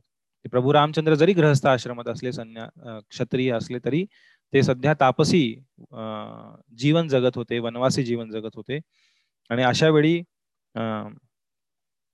कमीत कमी शारीरिक गोष्टींचा विचार करून जास्तीत जास्त आध्यात्मिक आणि धार्मिक काम करण्यासाठी वेळ देता यावा म्हणून प्रभू रामचंद्रांनी आणि लक्ष्मणांनी त्या वडाच्या झाडाचा चीक केसांना लावून केसांच्या जटा बनवल्या होत्या. ही आपल्याकडची संस्कृती आहे परंपरा आहे. पण आज दुर्दैवाने ह्या सर्व गोष्टींकडे विचित्र गोष्टी नजरेने पाहिलं जातं. जसं विवाहाच्या वेळी सुद्धा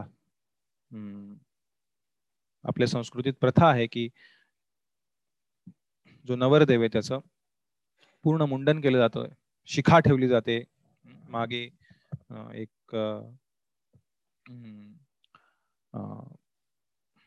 पूर्ण केसाचं मुंडन करून ज्याला अलीकडच्या भाषेत सोड मुंजे वगैरे म्हणतात. तर प्रभू रामचंद्र भरत लक्ष्मण शत्रुघ्न यांचा जेव्हा विवाह झाला मिथिलेमध्ये मागे आपण चर्चा केली. तेव्हा वर्णन आहे वाल्मिकी रामायणात की सगळ्यांचं मुंडन करण्यात आलं. प्रभू रामचंद्रांचं पूर्णपणे मुंडन करून शिखा ठेवण्यात आली आणि मग त्यांचा विवाह करण्यात आला. ही प्रथा आहे पण आजकाल कलियुगामधील लोकांना ह्या सर्व गोष्टींची माहिती नाहीये आणि या सर्व गोष्टींचं महत्त्व माहिती नाहीये. त्याच्या मागचा उद्देश माहिती नाहीये. त्यांना शॉर्टकट हवेत सगळ्यांना. म्हणून आजकाल पाहतात थोडेसे असे एवढेसे केस कापतात. कारण केसांप्रती खूप आकर्षण आहे. जी जी आजकालचा प्रोपोगंड आहे. खूप सारे ऍडव्हर्टाइजमेंट आहे की तुम्ही कसं दिसता कसं वागता पर्सनॅलिटी त्याच्यावरती तुमचं व्यक्तित्व अवलंबून आहे. त्याच्यावरती तुमची किंमत आहे. पण पूर्वी असं नव्हतं. पर्सनॅलिटी डेव्हलपमेंटवर आज भर आहे. पण पूर्वी कॅरेक्टर डेव्हलपमेंट वरती भर होता. चारित्र्य विकसन ना की पर्सनॅलिटी तुमचा व्यक्तित्व विकसन. चारित्र्य किंवा पर्स कॅरेक्टर हे पर्सनॅलिटी पेक्षा जास्त महत्वाचं आहे. Personality is external but character is internal तर अशा प्रकारे प्रभू रामचंद्र लक्ष्मण आणि सीता विलाप करत असताना कौशल्य आणि सुमित्रा तिथे आल्या आणि त्यांचा तो तापसी वेश पाहून त्यांना खूप दुःख झालं. त्यांच्या जटा असलेलं त्यांचे केस आणि त्यांनी धारण केलेली वृक्षांची वलकल आणि त्या तिथे राहत असलेली पर्णकुटी पाहून त्यांना खूप दुःख झालं. आणि तेव्हा भरत प्रभू रामचंद्रांना म्हणू लागले चला आता तुम्ही तुम्ही केला वनवास काही दिवस झाले आता आता पिताश्री राहिलेले नाही आहेत पिताश्री गेले त्यांचे वचनही गेले आता तुम्ही परत चला अयोध्येला आणि तुम्ही अयोध्येचे राजा बना. राम म्हणाले नाही चौदा वर्ष पिताश्रींनी वचन दिलेलं आहे. चौदा वर्ष मला वनवासात राहावं लागणार आहे.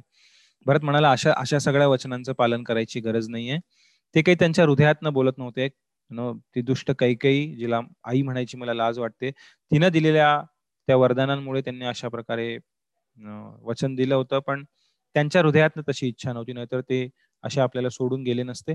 पण प्रभू रामचंद्र म्हणाले नाही पित्याचं वचन मी खाली पडू देणार नाही.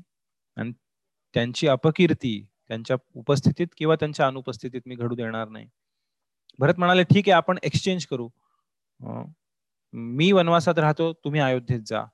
पिताश्रींची इच्छा होती एक पुत्र वनवासात राहायला पाहिजे. त्यामुळे मी इथे राहतो तुम्ही तिथे जा तुम्ही राज्य करा मी चौदा वर्षांनी परत येतो. राम म्हणाले नाही. पित्यांची इच्छा होती की तू अयोध्येचा राजा बनावस. त्यामुळे दोघांचं कर्तव्य आहे. तुझ्यासाठी सुद्धा त्यांनी कर्तव्य दिलेलं आहे की तू अयोध्येचं राज्य सांभाळावंस आणि माझ्यासाठी कर्तव्य दिलेलं आहे की मी वनवासात चौदा वर्ष काढली पाहिजेत. तेव्हा वसिष्ठ मुनी तिथे होते त्यांच्यासोबत आलेले तेही मध्ये आले. आणि त्यांनी अनेक शास्त्रांमधून इकडून तिकडून खूप सारे कोटेशन्स खूप सारे श्लोक वगैरे तिथे सांगून त्यांनी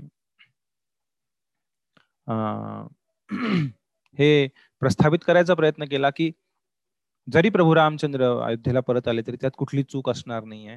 दशरथ महाराजांचं नाव खराब होणार नाही. मी अशा प्रकारे हे सिद्ध करून दाखवतो की यामध्ये तुमची काहीही चूक नाही. पण प्रभू रामचंद्र अजिबात वसिष्ठ मुनींनाही त्यांच्या बोलण्यालाही ते प्रतिसाद देत नव्हते किंवा त्यांच्या बोलण्यात ते तयार होत नव्हते अयोध्येला जाण्यासाठी.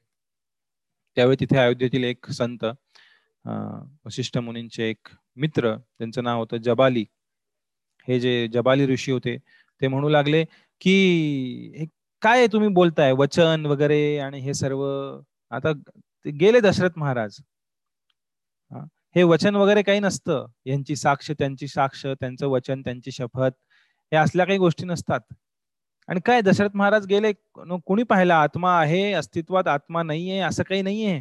हे काही हे काही जे नो त्यांचे शब्द सांभाळलं त्यांची अपकीर्ती करणं आणि हे वनवास करणं तपस्या करणं आणि त्यांचं वचन न मोडणं हे सर्व हे सर्व काही अस्तित्वात नाहीये. जीवन है तब तक है जोपर्यंत आहे तोपर्यंत उपभोग घ्या अयोध्येचा राज्य करा मस्त मजा करा आराम करा अयोध्येमध्ये. ह्या काय गोष्टी तुम्ही घेऊन बसला?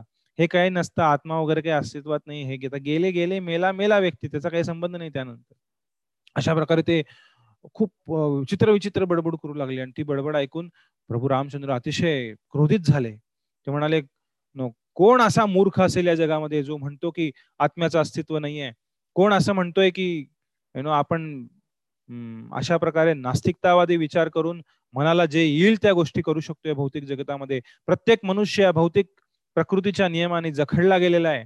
भगवंतांच्या मायाशक्तीने बांधला गेलेला आहे.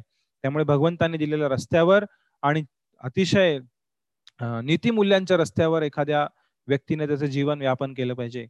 आणि असं विचित्र यु नो शब्द बोलण्याची तुमची हिंमत कशी काय झाली? अशा प्रकारे प्रभू रामचंद्र थोडेसे क्रोधित झाले. त्यावेळी वसिष्ठ मुनीने त्यांना शांत केलं. ते म्हणाले रामचंद्रा तुम्ही क्रोध करू नका. हे जबाली हे अतिशय पारंगत असे शास्त्रात वैदिक शास्त्रांमध्ये पारंगत ऋषी आहेत. भगवान विष्णूंचे भक्त आहेत. आणि ह्यांचा भगवद्गीता आणि इतर सर्व शास्त्रांवरती ऑफकोर्स भगवद्गीता तेव्हाही होती. मागच्या युगात भगवान श्रीकृष्ण आलेच होते. पण ते म्हणाले की सर्व शास्त्रांमध्ये उपदेशांवरती पुराणांवरती त्यांचा पूर्ण विश्वास आहे. तुम्ही असा विचार करू नका की ते नास्तिकतावादी बोल बोलत आहेत. तुम्हाला अयोध्यात परत घेऊन जाण्यासाठी काही करायला तयार आहेत जबाली ऋषी. असे बोल बोलायला सुद्धा तयार आहेत. नो? हे ते त्यांच्या प्रेमापोटी त्यांच्या दुःखापोटी बोलत आहेत की तुम्ही काही ना काही करून अयोध्येत यावं. जे जे बोलतायत ते काय बोलतायत त्यांनाही समजत नाहीये. ते काही ना काही पद्धतीने तुम्हाला मनवण्यासाठी तुम्हाला अयोध्येला घेऊन जाण्यासाठी अशा प्रकारचे शब्द बोलत आहेत तुम्ही. ते मनावर घेऊ नका. ते बोलतायत ते हेतुपूर्वक बोलत नाहीयेत. तुम्हाला परत घेऊन जाण्यासाठी बोलतायत. त्यानंतर अयोध्येतील अनेक ब्राह्मण समोर आले आणि ते म्हणाले की प्रभू रामचंद्र तुम्ही चला परत अयोध्येला. पण प्रभू रामचंद्र अजिबात ऐकायला तयार नव्हते. तेव्हा सर्व ब्राह्मणांनी सांगितलं की हे त्यांच्या वचनावरती दृढ निश्चयी आहेत आणि ते आता आपल्यासोबत परत येणार नाही आहेत तेव्हा भरतानं एक लाकडांपासून बनवलेल्या अतिशय सुंदर अशा खडावा पादुका तिथे घेऊन आला ज्यांना खूप सुंदर सोन्याने मढवण्यात आलं होतं आणि अशा पादुका त्यांनी प्रभू रामचंद्रांसमोर ठेवल्या आणि त्या भरत त्यांना म्हणाला की राम तुम्ही ह्या पादुका आत्ता इथे स्वीकार करा तुमच्या पायात घालून त्या परत आम्हाला द्या आणि ह्या पादुकांचा राज्याभिषेक आम्ही अयोध्येत जाऊन करू. आणि सर्व अयोध्येवासांनी जय जयकार केला की प्रभू रामचंद्र की जय. रघुकुल रघुकुल नंदन श्री राम की जय अशा प्रकारे सर्व अयोध्यावासी खूप उत्साहाने भरत महाराजांनी जे इच्छा प्रभू राम चंद्रांसमोर प्रकट केली त्याला दुजोरा देऊ लागले आणि मग भरत महाराजांनी त्या पादुका प्रभू रामचंद्रांच्या चरणात अर्पण करून त्या परत घेतल्या आणि म्हणाले या पादुकांचा आम्ही राज्याभिषेक करू आणि मी तुमच्या वतीनं या पादुकांच्या वतीनं अयोध्येचा राजकारभार सांभाळीन. आणि मी सुद्धा तुमच्याच प्रमाणे तापसी वेशामध्ये माझ्या केसांच्या जटा बनवून मी माझं जीवन व्यापन करेल. मी सुद्धा कंदमुळं फळं खाईन आणि मी सुद्धा जमिनीवर झोपेन. मी अयोध्येच्या जे राज्य सुख आहे त्याचा स्वीकार करणार नाही. माझ्या सर्व जबाबदाऱ्या पार पाडेन. पण मी अयोध्येच्या राजासाठी म्हणून ज्या सुखसोयी समृद्धी ज्या काही सुविधा आहेत त्यांचा स्वीकार करणार नाही. अशा प्रकारे भरत चौदा वर्ष अयोध्येच्या नगरीच्या बाहेर नंदीग्राम एक ठिकाण आहे. तिथे पर्णकुठी बांधून भगवान श्रीरामचंद्रांसारखं आणि त्या पादुकांना अयोध्येमध्ये राजसिंहासनावर ठेवून तिथे राहिले. आणि प्रभू रामचंद्र आणि सीता जर जमिनीवर झोपत असतील तर मी जमिनीच्या खाली झोपेन असं म्हणून त्यांनी जमिनीत खड्डा खणला आणि त्या खड्ड्याच आत जाऊन झोपायचे भरत महाराज. आणि प्रभू रामचंद्र जर फळ आणि कंदमुळं खात असतील तर काही ठिकाणी म्हटलेलं आहे तेही फळं आणि कंदमुळं खात होते चौदा वर्ष पण काही ठिकाणी म्हटलेलं आहे की बार्ली जी राळा राळा म्हणतात किंवा जे मिलेट्स जे धान्य असतं अतिशय क्षुद्र प्रकारचं ज्याला क्षुद्र धान्य सुद्धा म्हणतात. असे राळे हे गोमूत्रामध्ये भिजवून फक्त तेच अन्न भरत महाराजांनी चौदा वर्ष ग्रहण केलं. आणि अशा प्रकारे प्रभू रामचंद्रांपेक्षाही अतिशय कडक तापसी जीवन भरत महाराज चौदा वर्ष जगत होते. प्रभू रामचंद्रांनी ते पादुका धारण करून भरत महाराजांकडे परत दिल्या आणि मग भरत महाराजांनी त्या पादुका त्यांच्या डोक्यावर धारण करून त्यांच्यासोबत जे हत्ती आले होते जो राजसिंहासनाचा हत्ती होता राजासाठीचा हत्ती होता त्या हत्तीवर पादुका धारण केल्या. आणि त्या हत्तीवरती वाजत गाजत मिरवणूक काढत त्या पादुका अयोध्येमध्ये परत घेऊन गेले. त्यानंतर त्यांनी अतिशय जबाबदारीने चौदा वर्ष अयोध्येचं राज्य अतिशय कडक अशा तापसी जीवन व्यापन करत इथे घडवून आणलं. आणि सर्व अयोध्यावासी भरत शत्रुघ्न कौसल्या सुमित्रा वशिष्ठ मुनी सुमंत्र आदी सर्वजण अयोध्येतील सर्व ब्राह्मण अतिशय दुःखद मनस्थितीत प्रभू रामचंद्र सीता लक्ष्मण वाल्मिक मुनी यांचा सर्वांचा निरोप घेऊन परत अयोध्येच्या दिशेने निघून गेले. आणि त्यानंतर काही दिवस चित्रकूट इथे राहिल्यानंतर प्रभू रामचंद्रांनी एक गोष्ट नमूद केली की चित्रकूटमध्ये राहणारे जे काही सर्व ऋषी मुनी होते ते हळूहळू ती जागा सोडून जाऊ लागले तिथली. दुसरीकडे स्थलांतरित होऊ लागले. आणि तेव्हा प्रभू रामचंद्रांनी वाल्मिकी मुनींना विचारले असं का करत आहेत? तेव्हा वाल्मिकी मुनी म्हणाले या संपूर्ण जागेमध्ये अनेक राक्षस येत आहेत त्रास देत आहेत. त्यामुळे अनेक ऋषी इथनं निघून चाललेले आहेत. आणि वाल्मिकी मुनी त्यांना म्हणाले तुम्ही इथनं पुढे जा. इथं राहणं तुमच्यासाठी योग्य नाहीये. आणि तेव्हा रामचंद्रांनी असाही विचार केला की अयोध्या इथनं खूप जवळ आहे. आत्ताच हे सर्वजण येऊन गेले आणि हे परत परत येतील आणि खूप दुःखी होतील आमची परिस्थिती पाहून. त्यांना असा त्रास देणं योग्य नाहीये. आपण अयोध्येपासून दूर गेलं पाहिजे थोडं. दक्षिणेकडे गेलं पाहिजे. दंडकारण्य मनामध्ये म्हणजे थोडस आत अजून गेलं पाहिजे असा विचार करून त्यांनी त्यांचा पुढचा प्रवास चालू केला.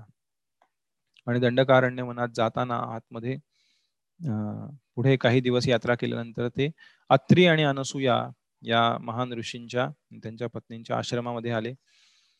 आणि काही दिवस तिथे राहिले. प्रभू रामचंद्रांनी माता सीतेला सांगितलं की माता अनुसु अनसुयांकडून एका पतिव्रता स्त्रीचा काय धर्म हे तुम्ही शिकून घ्या इथे. या ऋषीमुनींच्या आणि त्यांच्या पत्नींच्या सहवासामध्ये आपण इथं शिकण्यासाठी आलेलो आहोत. आपल्याला अनेक गोष्टी या ऋषीमुनींकडनं शिकायला मिळतील. आणि अशा प्रकारे अनसूय अनसूया मुनींच्या ज्या धर्मपत्नी होत्या त्यांच्याकडनं माता सीता यांनी अनेक पाठ तिथे गिरवले त्यांच्याकडनं खूप सुंदर शिक्षण घेतलं त्यांच्याकडनं प्रशिक्षण घेतल्यानंतर प्रभू रामचंद्र आणि सीता आणि लक्ष्मण यांनी तिथनं पुढे जाण्याचा निर्णय घेतला. तेव्हा अनुसूया यांनी खूप सुंदर दागिने माता सीतेला तिथे प्रदान केले. माता सीतांकडे काही नव्हतं त्या अयोध्येतनं काही घेऊन आले नव्हते. आणि पुढे आपण पाहू वर्णन किशकिंधा कांडामध्ये जिथे जेव्हा रावण अरण्यकांडामध्येच किशकिंधा कांडाच्या आधी किशकिंधा कांडा त्याचं वर्णन येतं पण घटना घडलेली आधी अरण्यकांडात जिथे रावण अपहरण सीतेचं करतो तेव्हा जेव्हा किशकिंधा हम्पी इथून जेव्हा सीता माता आणि ते पुष्पक विमान उडत चाललेलं असतं तेव्हा हे सर्व दागिने सीतामाता टाकत टाकत असते तिथून रस्त्याने. जेणेकरून प्रभू रामचंद्रांना रस्ता मिळेल की कुठं मला घेऊन गेले हा राक्षस. तेव्हा त्या दागिन्याची एक पुरचुंडी सीतामाता तिथे हम्पीमध्ये टाकते. अजूनही तिथे ती जागा आहे. आम्ही जेव्हा यात्रेला गेलो होतो तिथे दर्शन तीन चार वेळा हम्पी या ठिकाणी. तिथे दर्शन होतं आपल्याला की माता सीतेंनी पुष्पक विमानातनं ते दागिने टाकले तिथे. आणि ते दागिने सुग्रीव जेव्हा ते दागिने पाहतो तेव्हा ते दागिने ओढत ओढत त्याला उचलता येत नाहीत. कारण माता सीतेंचे लक्ष्मींचे साक्षात दागिने आहेत. ते ओढत ओढत आणलेली ती रेष अजून आहे. अशी दुरून त्या डोंगरातनं आलेली रेष आणि त्या गुहेमध्ये गेलेली सुग्रीवाच्या. जिथून ते दागिने ओढत ओढत आणले गेले सुग्रीवाद्वारे. असे तिथले जे हम्पीतले बघतायत ते तशी कहाणी सांगतात. पण याचं वर्णन आहे की सीतामाता हे दागिने टाकत गेले तर त्यांच्याकडे दागिने नव्हते तसं पाहायला गेलं तर. अयोध्येतनं ते घेऊन आले नव्हते. पण इथे अनसुयांनी सीतामातेला काही दागिने प्रदान केले. आणि सीतामातेनी रामचंद्रांना विचारलं की मी दागिने घेऊ शकते का? प्रभू रामचंद्र म्हणाले ठीक आहे तुमची इच्छा असेल तर सोबत ठेवा. तेव्हा सीतामातेने ते दागिने अनसुयाने दिलेले स्वीकार केले. कारण ते एका ऋषीपत्नीने दिलेले प्रेमाने दिलेली भेट होती. म्हणून सीतामाताने ते स्वीकार केली. आणि त्यानंतर प्रभू रामचंद्र लक्ष्मण आणि सीता पुढच्या प्रवासाला निघाले तिथनं दंडकारण्य वनामध्ये. आणि त्याच क्षणी अतिशय प्रचंड मोठा काही प्रवास केल्यानंतर एक प्रचंड मोठा राक्षस तिथे प्रकट झाला. आणि तो अतिशय त्याच्या विचित्र अशा रूपामध्ये अतिशय भीषण भयावह असं रूप लाल लाल डोळे प्रचंड त्याचं शरीर आणि अतिशय गंभीर आणि धीर गंभीर आणि क्रूर असा आवाज. आणि तो बोलू लागला की कोण आहात तुम्ही? इथे माझ्या मनामध्ये काय करताय? आणि तुमच्यासोबत ही स्त्री आहे ती कोण आहे? अशा प्रकारे तो विचारू लागला. तेव्हा बोलत बोलत तो म्हणाला की मला ही स्त्री खूप आवडलेली आहे आणि आता मला या स्त्री सोबत भोग करायचा आहे. मी हिचा स्वीकार करतो माझी पत्नी म्हणून आणि मी तुम्हाला दोघांना कच्चा खाऊन टाकू शकतो पण मला तुमच्या दोघांवर आता खूप दया आलेली आहे. त्यामुळे मी तुम्हाला इथून जाण्याची परवानगी देतो. माझं नाव आहे विरध विरध राक्षस असं माझं नाव आहे. आणि या वनामध्ये राहतो. आणि मी तुम्हाला परवानगी देतोय की तुम्ही तुमचं जीवन रक्षण्यासाठी इथनं पळून जा. आणि असं म्हणून त्याने माता सीतेला पकडलं एका हातामध्ये त्या विरध राक्षसाने. आणि तेव्हा माता सीता आक्रोश करू लागल्या. ते म्हणाले राम राम मला वाचवा. त्यानंतर प्रभू रामचंद्र आणि लक्ष्मणाने त्यांचं धनुष्य बाण काढले आणि त्या विरध राक्षसाच्या छातीमध्ये अनेक बाण चालवले अनेक बाण मारले. अनेक बाण मारूनही तो राक्षस काही मरत नव्हता पण त्या वेदनेने त्याने सीतेला सोडून दिलं. आणि जसं सीतेला सोडून दिलं त्याने प्रभू रामचंद्र आणि लक्ष्मणाला धरलं दोन हातामध्ये. आणि त्यांना उचलून धरलं आणि तो जंगलामध्ये म्हणाला आता मी तुम्हाला घेऊन पहिला तुम्हाला खातो आणि मग या स्त्री सोबत मी भोग करतो. असं म्हणून तो वनामध्ये घेऊन चालला. तेव्हा माता सीता खूप आक्रोश करत रडायला लागल्या. स्वामी तुम्हाला कुठे घेऊन चाललाय हा? वाचवा वाचवा. अशा प्रकारे माता सीता खूप मोठ्याने आक्रोश करू लागले आणि माता सीतांची परिस्थिती पाहून रामचंद्र लक्ष्मण म्हणाले लक्ष्मण खूप झालं. काढ तलवार. दोघांनी त्यांची तलवार काढली कमरेची आणि त्या राक्षसाचे दोन्ही हात छाटले. दोन्ही हात छाटले तरी तो राक्षस परत त्यांच्यावरती आक्रमण करू लागला आणि मग प्रभू रामचंद्र आणि लक्ष्मण यांनी अनेक बाण त्या राक्षसावरती चालवले. हजारो हजारो बाण त्याच्यावरती चालवले तरी तो राक्षस मरत नव्हता. आणि हे त्यांना समजत नव्हते हे काय होतंय. तेव्हा प्रभू रामचंद्र म्हणाले की काही राक्षसांना वरदान आहे की त्यांना जोपर्यंत गाडलं जाणार नाही तोपर्यंत ते मरू शकत नाहीत. हे लक्ष्मण मोठा खड्डा खणायला आपण गाडून टाकू. जेव्हा त्या विरध राक्षसाने ते ऐकलं तो खूप खुश झाला. तो म्हणाला वाह त्यानंतर लक्ष्मणाने खड्डा खणला आणि प्रभू रामचंद्राने आणि लक्ष्मणाने ते खूप बाण मारून त्याला घायाळ केलं पण तो मरत नव्हता. परत उभा होत होता. तेवढ्यात त्यांनी त्याला ढकललं. त्या खड्ड्यामध्ये टाकलं आणि त्याला पुरायला लागले. वर्ण माती टाकून तेव्हा तो विरध म्हणाला थांबा थांबा तुम्ही मला पुरा. मी त्याच्यासाठीच वाट पाहत होतो. तुम्ही कधी आल आणि मला पुराल. पण त्याआधी माझे शब्द ऐका. मी तुमचे मनापासून धन्यवाद देतो. तुमची कृपा झालेली माझ्यावरती. कारण मी मागच्या जन्मी एक गंधर्व होतो. मी मनुष्य नव्हतो राक्षसही नव्हतो. मी गंधर्व होतो. पण माझे स्वामी कुबेर जे देवता आहेत त्यांची सेवा करण्यामध्ये मी कमी पडलो. कारण मी एका अप्सरेच्या नादी लागून माझ्या सेवेमध्ये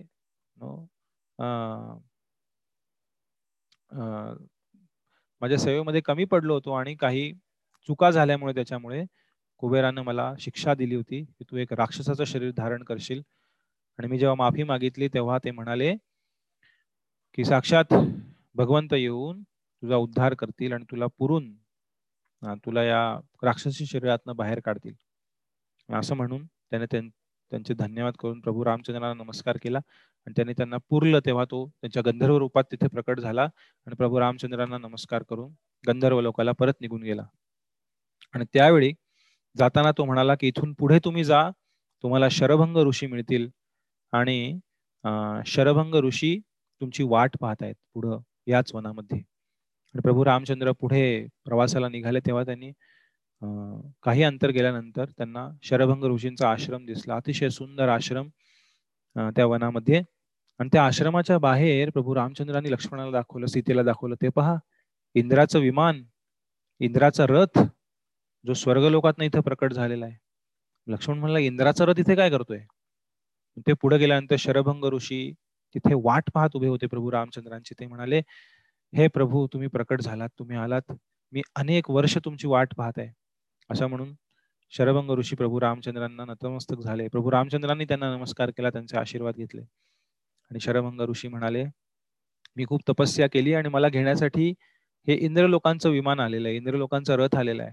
आणि ते मला बोलवत आहेत अनेक वर्षांपासून हा रथ इथे थांबलेला आहे माझ्यासाठी. पण माझी इच्छा नाही आहे की या इंद्र लोकांमध्ये जाण्याची. आणि मी या रथामध्ये त्यामुळे कधीच चढलो नाही. आणि मला माहिती होतं की तुम्ही पृथ्वीवरती प्रकट होणार आहात आणि तुम्ही या वनामध्ये येणार आहात. हे मी जाणून होतो. मी अनेक ऋषींकडनं हे ऐकलं होतं. त्यामुळे मला तुमचं दर्शन घेतल्याविना या ठिकाणाहून हलायचं नव्हतं म्हणून मी इथेच थांबलो होतो. आणि प्रभू रामचंद्रांनी त्यांना आशीर्वाद दिले आणि म्हणाले आता तुम्हाला इंद्र लोकात जायची गरज नाहीये. मी तुमचा स्वीकार केलेला आहे आणि आता तुम्ही इथून हे भौतिक जगत सोडून इंद्रलोक सुद्धा या भौतिक जगताचा एक भाग आहे. वरील सहा जे हे भूलोक आहे भू नंतर भुवर लोक त्यानंतर स्वर्गलोक जनलोक तपलोक महरलोक आणि ब्रह्मलोक किंवा सत्यलोक. हे वरती सहा आहेत आणि खाली सात अतल वितल सुतल तलातल रसातल महातळ आणि पाताळ. खाली सात वरती सहा आणि आपला मधला असे चौदा लोक आहेत. त्यातला आपल्या वरच्याचा वरचा हा स्वर्ग लोक आहे जिथे इंद्र राहतो. तिथे खूप सुख आहे.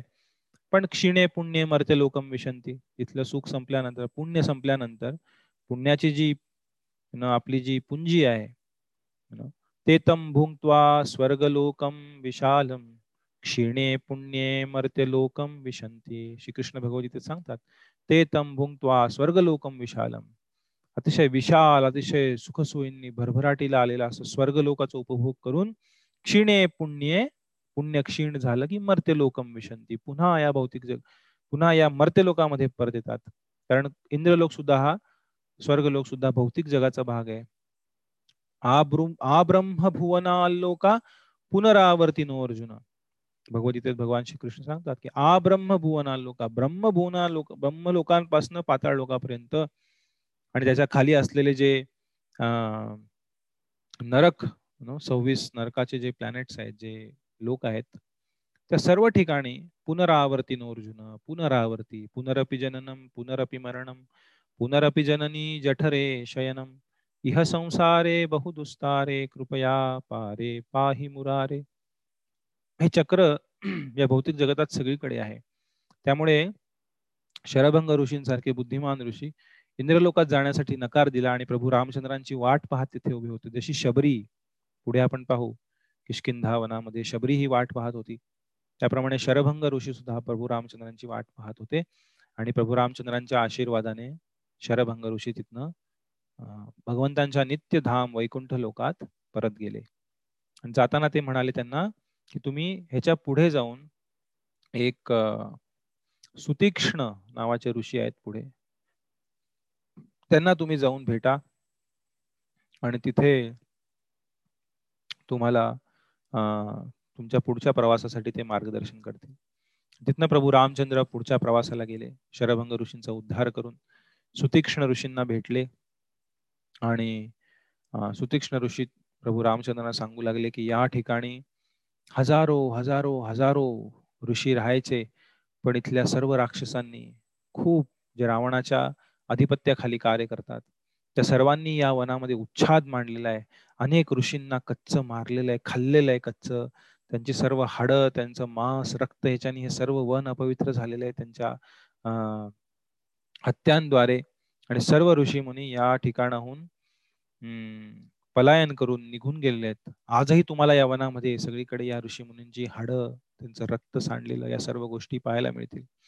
त्यामुळे तुम्ही इथनं पुढं जा आणि तुम्ही अगस्त्य मुनींना भेटा.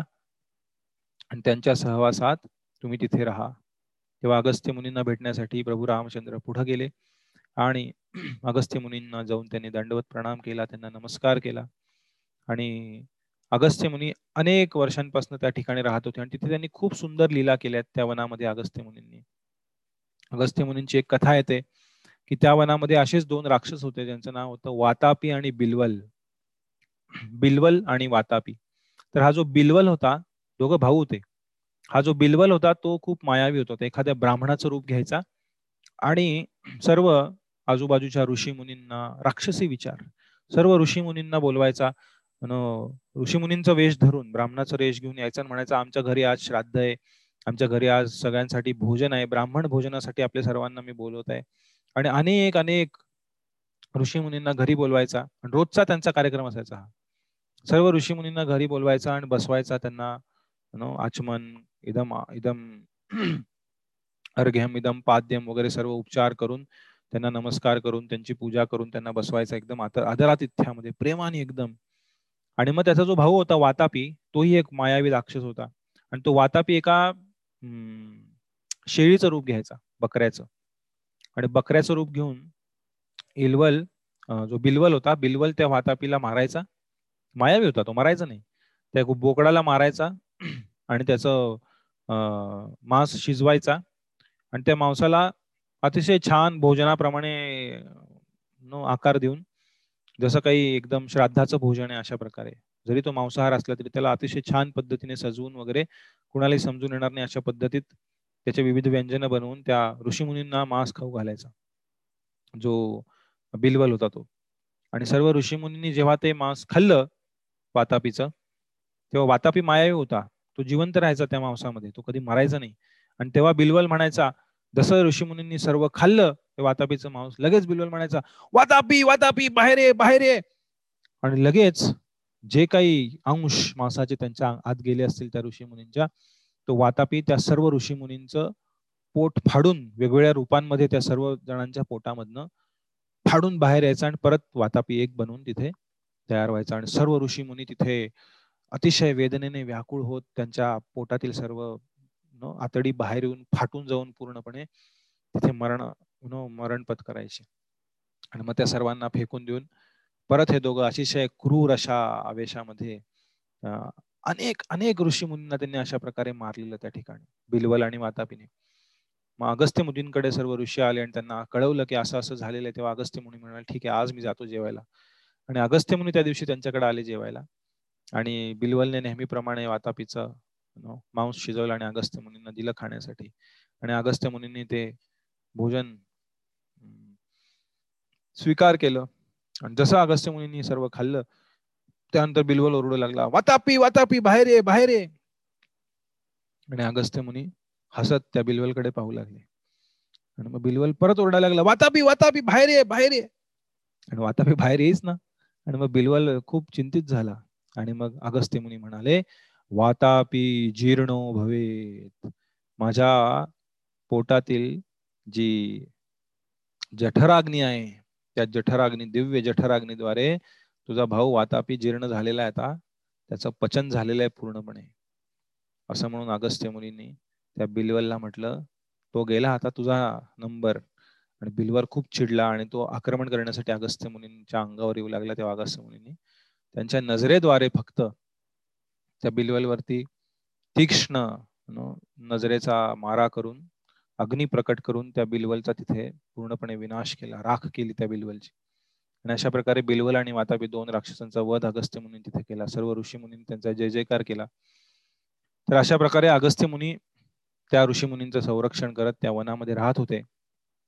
तिथं आल्यानंतर प्रभू रामचंद्रांनी अगस्त्य मुनींना नमस्कार केला त्यांचे आशीर्वाद घेतले आणि अगस्त्य मुनींनी एक सुंदर धनुष्य खूप शक्तिशाली दिव्य धनुष्य हे प्रभू रामचंद्रांना दिलं जे इंद्रदेवाचं धनुष्य होतं. आणि प्रभू रामचंद्रांना म्हणाले की हे धनुष्य तुमच्या उपयोगी येईल तुमच्या प्रवासामध्ये कारण इथे अनेक महाभयंकर असे राक्षस आहेत. आणि प्रभू रामचंद्रांनी त्यांना नमस्कार केला आणि अगस्त्य मुनी म्हणाले की तुम्ही पुढच्या प्रवासाला निघा ना. प्रभू रामचरण अशी जागा सांगा जिथे खूप सुंदर वन आहे जिथे आम्ही खूप आनंदात आणि सुरक्षित अशा ठिकाणी राहू शकू. तेव्हा अगस्त्य मुनी म्हणाले इथून काहीच अंतरावरती दक्षिणेमध्ये एक सुंदर वन आहे ज्याचं नाव आहे पंचवटी. आणि या पंचवटीमध्ये खूप सुंदर झाडं आहेत खूप फळझाडं आहेत फुलं झाडं आहेत. आणि तिथे सुंदर अशी गोदावरी नदी वाहते. आणि हे खूप नयनरम्य आणि सुंदर स्थान आहे जिथे तुम्ही जाऊन राहू शकता. तेव्हा प्रभू रामचंद्र सीता आणि लक्ष्मण हे प्रवास करत पंचवटी या आताच्या नाशिक या ठिकाणी आले. तिथे आल्यानंतर प्रभू रामचंद्रांनी एक विशिष्ट जागा दाखवून लक्ष्मणाला तिथे पर्णकुटी उभारण्यास सांगितली. आणि लक्ष्मणाने अतिशय सुंदर पर्णकुटी बांबू गवत तिथलीच माती आणि अशा सर्व गोष्टींचा वापर करून सुंदर पर्णकुटी प्रभू रामचंद्र आणि माता सीतेंसाठी बनवली. आणि त्या पंचवटी या तीर्थ स्थळी जिथे अनेक ऋषी मुनी राहत होते त्या ठिकाणी त्यांच्यासोबत यज्ञ करत शास्त्रांची चर्चा करत आध्यात्मिक चर्चा करत आणि अतिशय नम्रतेने त्या सर्व ऋषी मुनींची सेवा करत प्रभू रामचंद्र सीता आणि लक्ष्मण अतिशय आनंदाने त्या पंचवटी क्षेत्रामध्ये राहू लागले. प्रभू रामचंद्र रोज गोदावरी नदीमध्ये एका विशिष्ट ठिकाणी ज्याला रामघाट म्हटलं जातं आज रामकुंड म्हटलं जातं. त्या ठिकाणी स्नान करायचे. लक्ष्मण तिथे जाऊन गोदावरीमध्ये स्नान करायचे. अशा प्रकारे अतिशय सुंदर एक वनवासी आयुष्य या सर्व ऋषीमुनींच्या सहवासामध्ये प्रभू रामचंद्र सीता आणि लक्ष्मण घालवत होते. तेव्हा अचानक एक दिवस एक महाभयंकर घटना घडली. आणि रावणाची बहीण शूरपणखा त्या ठिकाणी प्रकट झाली. आणि तिथे प्रकट होऊन अतिशय एक मजेदार लीला त्या शूरपणखेची तिथे झाली. आणि त्यानंतर पुढच्या भगवंतांच्या लीला काय घडल्या याची चर्चा आपण पुढच्या सत्रामध्ये करणार आहोत. आपल्या सर्वांचे खूप खूप धन्यवाद. आपण अतिशय उत्साहाने या कथेमध्ये भाग घेत आहात. आपण आज इथेच विराम देऊ. साडेसात वाजत आहेत. साडेसात वाजता परमपूज्य राधानाथ स्वामी महाराजांची कथा आहे. त्याचे डिटेल्स तुम्हाला व्हॉट्सअप ग्रुपवर पाठवण्यात आलेले आहेत. ज्यांना इंग्लिशमध्ये ऐकू शकता ते इंग्लिशमध्ये ऐका. ज्यांना वेळ आहे ते. आणि ज्यांना हिंदीमध्ये समजत असेल त्यांनी हिंदीमध्ये सुद्धा लाईव्ह ट्रान्सलेशन आहे. परमपूज्य राधानाथ स्वामी महाराज हे शिल प्रभुपादांचे शिष्य आहेत. आणि त्यांची जी जीवनी आहे ऑटोबायोग्राफी आत्मचरित्र द जर्नी होम किंवा तृषार्थ पथिक ही खूप फेमस आहे. अमेरिकेमध्ये न्यूयॉर्क टाइम बेस्टसेलर अवॉर्ड मिळालेला आहे त्याला. आणि अनेक हजारो हजारो लोकांना प्रेरणा देणारी अशी जीवनचरित्र आहे. ज्यांनी वाचलं नसेल त्यांनी वाचावं. आणि प्रभुपादांच्या अनेक शिष्यांमधील एक परमपूजा राधानाथ स्वामी महाराज आहेत जे इस्कॉनमध्ये आज एक संन्यासी आणि आध्यात्मिक गुरु म्हणून सेवारत आहेत. आणि गेल्या पन्नास वर्षांपासनं ते शिल प्रभुपादांच्या संपर्कात येऊन एकोणीसशे बहात्तर सालापासून आजपर्यंत अतिशय निष्ठेने शिल प्रभुपादांच्या या हरे कृष्ण आंदोलनात सेवा करत आहेत. वयाच्या एकोणीसाव्या वर्षी ते घर सोडून शिकागोमधनं अमेरिकेतनं भगवंतांच्या शोधामध्ये एकटे हिच हाईक करत वेगवेगळ्या साधनांचा आसरा घेत भारतामध्ये इथे आले आणि वयाच्या एकोणीसाव्या विसाव्या वर्षी ते वृंदावनात आले. तिथे राहिले सहा महिने आणि त्यानंतर मुंबईमध्ये पन्नास वर्षांपूर्वी बरोबर एकोणीसशे एकाहत्तरमध्ये शिलप्रभुपादांना भेटले एका पंडाल प्रोग्राममध्ये. आणि क्रॉस मैदान इथे मुंबईमध्ये. आणि तेव्हापासून त्यांनी त्यांचं जीवन प्रभुपादांना समर्पित केलेलं आहे. आणि त्यांच्याद्वारे आता साडेसात वाजता प्रवचन आहेत. त्यांच्या कृपेने आज आपण जी चर्चा करत आहोत इतके दिवसांपासून जी काही चर्चा करत आहोत जे काही थोडंफार आध्यात्मिक ज्ञान आणि जी काही थोडी आध्यात्मिक जागृती थोडीफार आलेली असेल आमच्या जीवनामध्ये ती सर्व त्यांच्या कृपेनं आहे आणि प्रभुपादांच्या कृपेनं आहे. ते अतिशय दिव्य साक्षात्कारी प्रगत असे भगवंतांचे शुद्ध भक्त आहेत. ते आज लाईव्ह प्रवचन देत होते त्यामुळे आपण आपली वेळ बदलली. आणि आता साडेसात वाजता ते त्यांचं प्रवचन चालू करतील. बऱ्याच वेळा महाराज भक्तांना यात्रेमध्ये घेऊन जातात. पाच हजार सहा हजार भक्त यात्रेमध्ये असतात. वृंदावन मायापूर जगन्नाथपुरी दक्षिणेला आम्ही गेलेलो. उडुपी हम्पी ज्याचं वर्णन आपण पुढे पाहणार आहे किशिंदा क्षेत्र. तिथे सुद्धा परमपूज्य महाराजांसोबत राधानाथ स्वामी महाराजांसोबत आम्ही यात्रेला अनेक वर्ष गेलेलो आहोत. दक्षिणेमध्ये गेलेलो आहे कन्याकुमारी रामेश्वरम त्रिवेंद्रम अनेक ठिकाणी. दरवर्षी महाराज कार्तिक महिन्यात दिवाळीच्या वेळेस यात्रा घेऊन जातात अनेक भक्तांना. पण दुर्दैवानं गेल्या वर्षी होऊ नाही शकली यात्रा. पण महाराज कोरोनामुळे शिकागोमध्ये आहेत आणि तिथनं ते त्यांचा संघ देत आहेत. दर पंधरा वीस दिवसांनी महिन्यानी ते जगभरातील सर्व भक्तांसाठी जे जे त्यांच्या संपर्कात आहेत त्यांच्यासाठी प्रवचन देत आहेत. आणि आजही रामनवमी निमित्त खास रामकथेचं प्रवचन ते साडेसात वाजता करणार आहेत. युट्यूब वरती आहे. त्याची लिंक तर पोस्टर तुम्हाला व्हॉट्सअप ग्रुपवर पाठवण्यात आलेलं आहे. Radha Gopinath media YouTube channel आहे. राधा गोपीनाथ मंदिर आहे चौपाटीला इस्कॉनचं मुंबईला. तिथे महाराजांचा बेस असतो. जेव्हा भारतात येतात तेव्हा ते तिथे असतात मुंबईमध्ये. राधा गोपीनाथ मीडिया या युट्यूब चॅनलवर तुम्ही ऐकू शकाल किंवा चौपाटी इस्कॉन चौपाटी हिंदी या युट्यूब चॅनलवर तुम्ही हिंदीमध्ये ऐकू शकाल. ते तुमच्या पोस्टरवरती तुम्हाला पाहायला मिळेल सर्व डिटेल तर आपण पाच दिवसाची कथा आयोजित केली होती. पण आतापर्यंत प्रभू रामचंद्र पंचवटीतच आलेले आहेत. त्यामुळे माझा असा विचार आहे की अजून एक तीन ते चार दिवसात आपण पूर्ण रामायण पूर्ण करू शकू. तर पुढील तीन चार दिवस आपण आठ वाजता उद्या आणि परवा दोन दिवस आपलं भगवद्गीता सेशन नाही होणार फक्त. आणि शनिवार रविवार तसे आपलं सेशन नसतं संध्याकाळी. माझ्या मते रविवारपर्यंत आपण पूर्ण करू शकू. तर मला तुमचं काय मत आहे सर्वांचं? आपण रामायण घ्या की रामायण घ्या. चालेल चालेल चालेल. चालेल चालेल.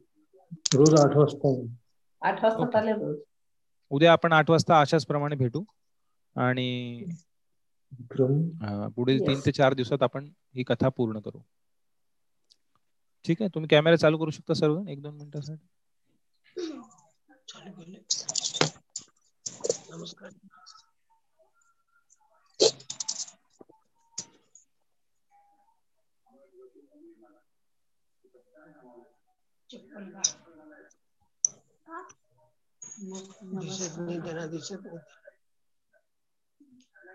हरे कृष्ण. आपल्या सर्वांचे खूप धन्यवाद. आपण उद्या आठ वाजता भेटू. त्याआधी आपण एकवीस वेळा हरे कृष्ण महामंत्र जप करू. अजून आहे काही वेळ. महाराज येत असतील ऑनलाईन सर्वजण माया पाठीमागे म्हणा. जय श्री कृष्ण चैतन्य. जय श्री कृष्ण चैतन्य. नित्यानंद श्री अद्वैत गदाधर. श्रीवासादि गौर भक्त वृंद सर्वजण एकत्र. हरे कृष्ण हरे कृष्ण कृष्ण कृष्ण हरे हरे हरे राम हरे राम राम राम हरे हरे। हरे कृष्ण हरे कृष्ण कृष्ण कृष्ण हरे हरे। हरे राम हरे राम राम राम हरे हरे। हरे कृष्ण हरे कृष्ण कृष्ण कृष्ण।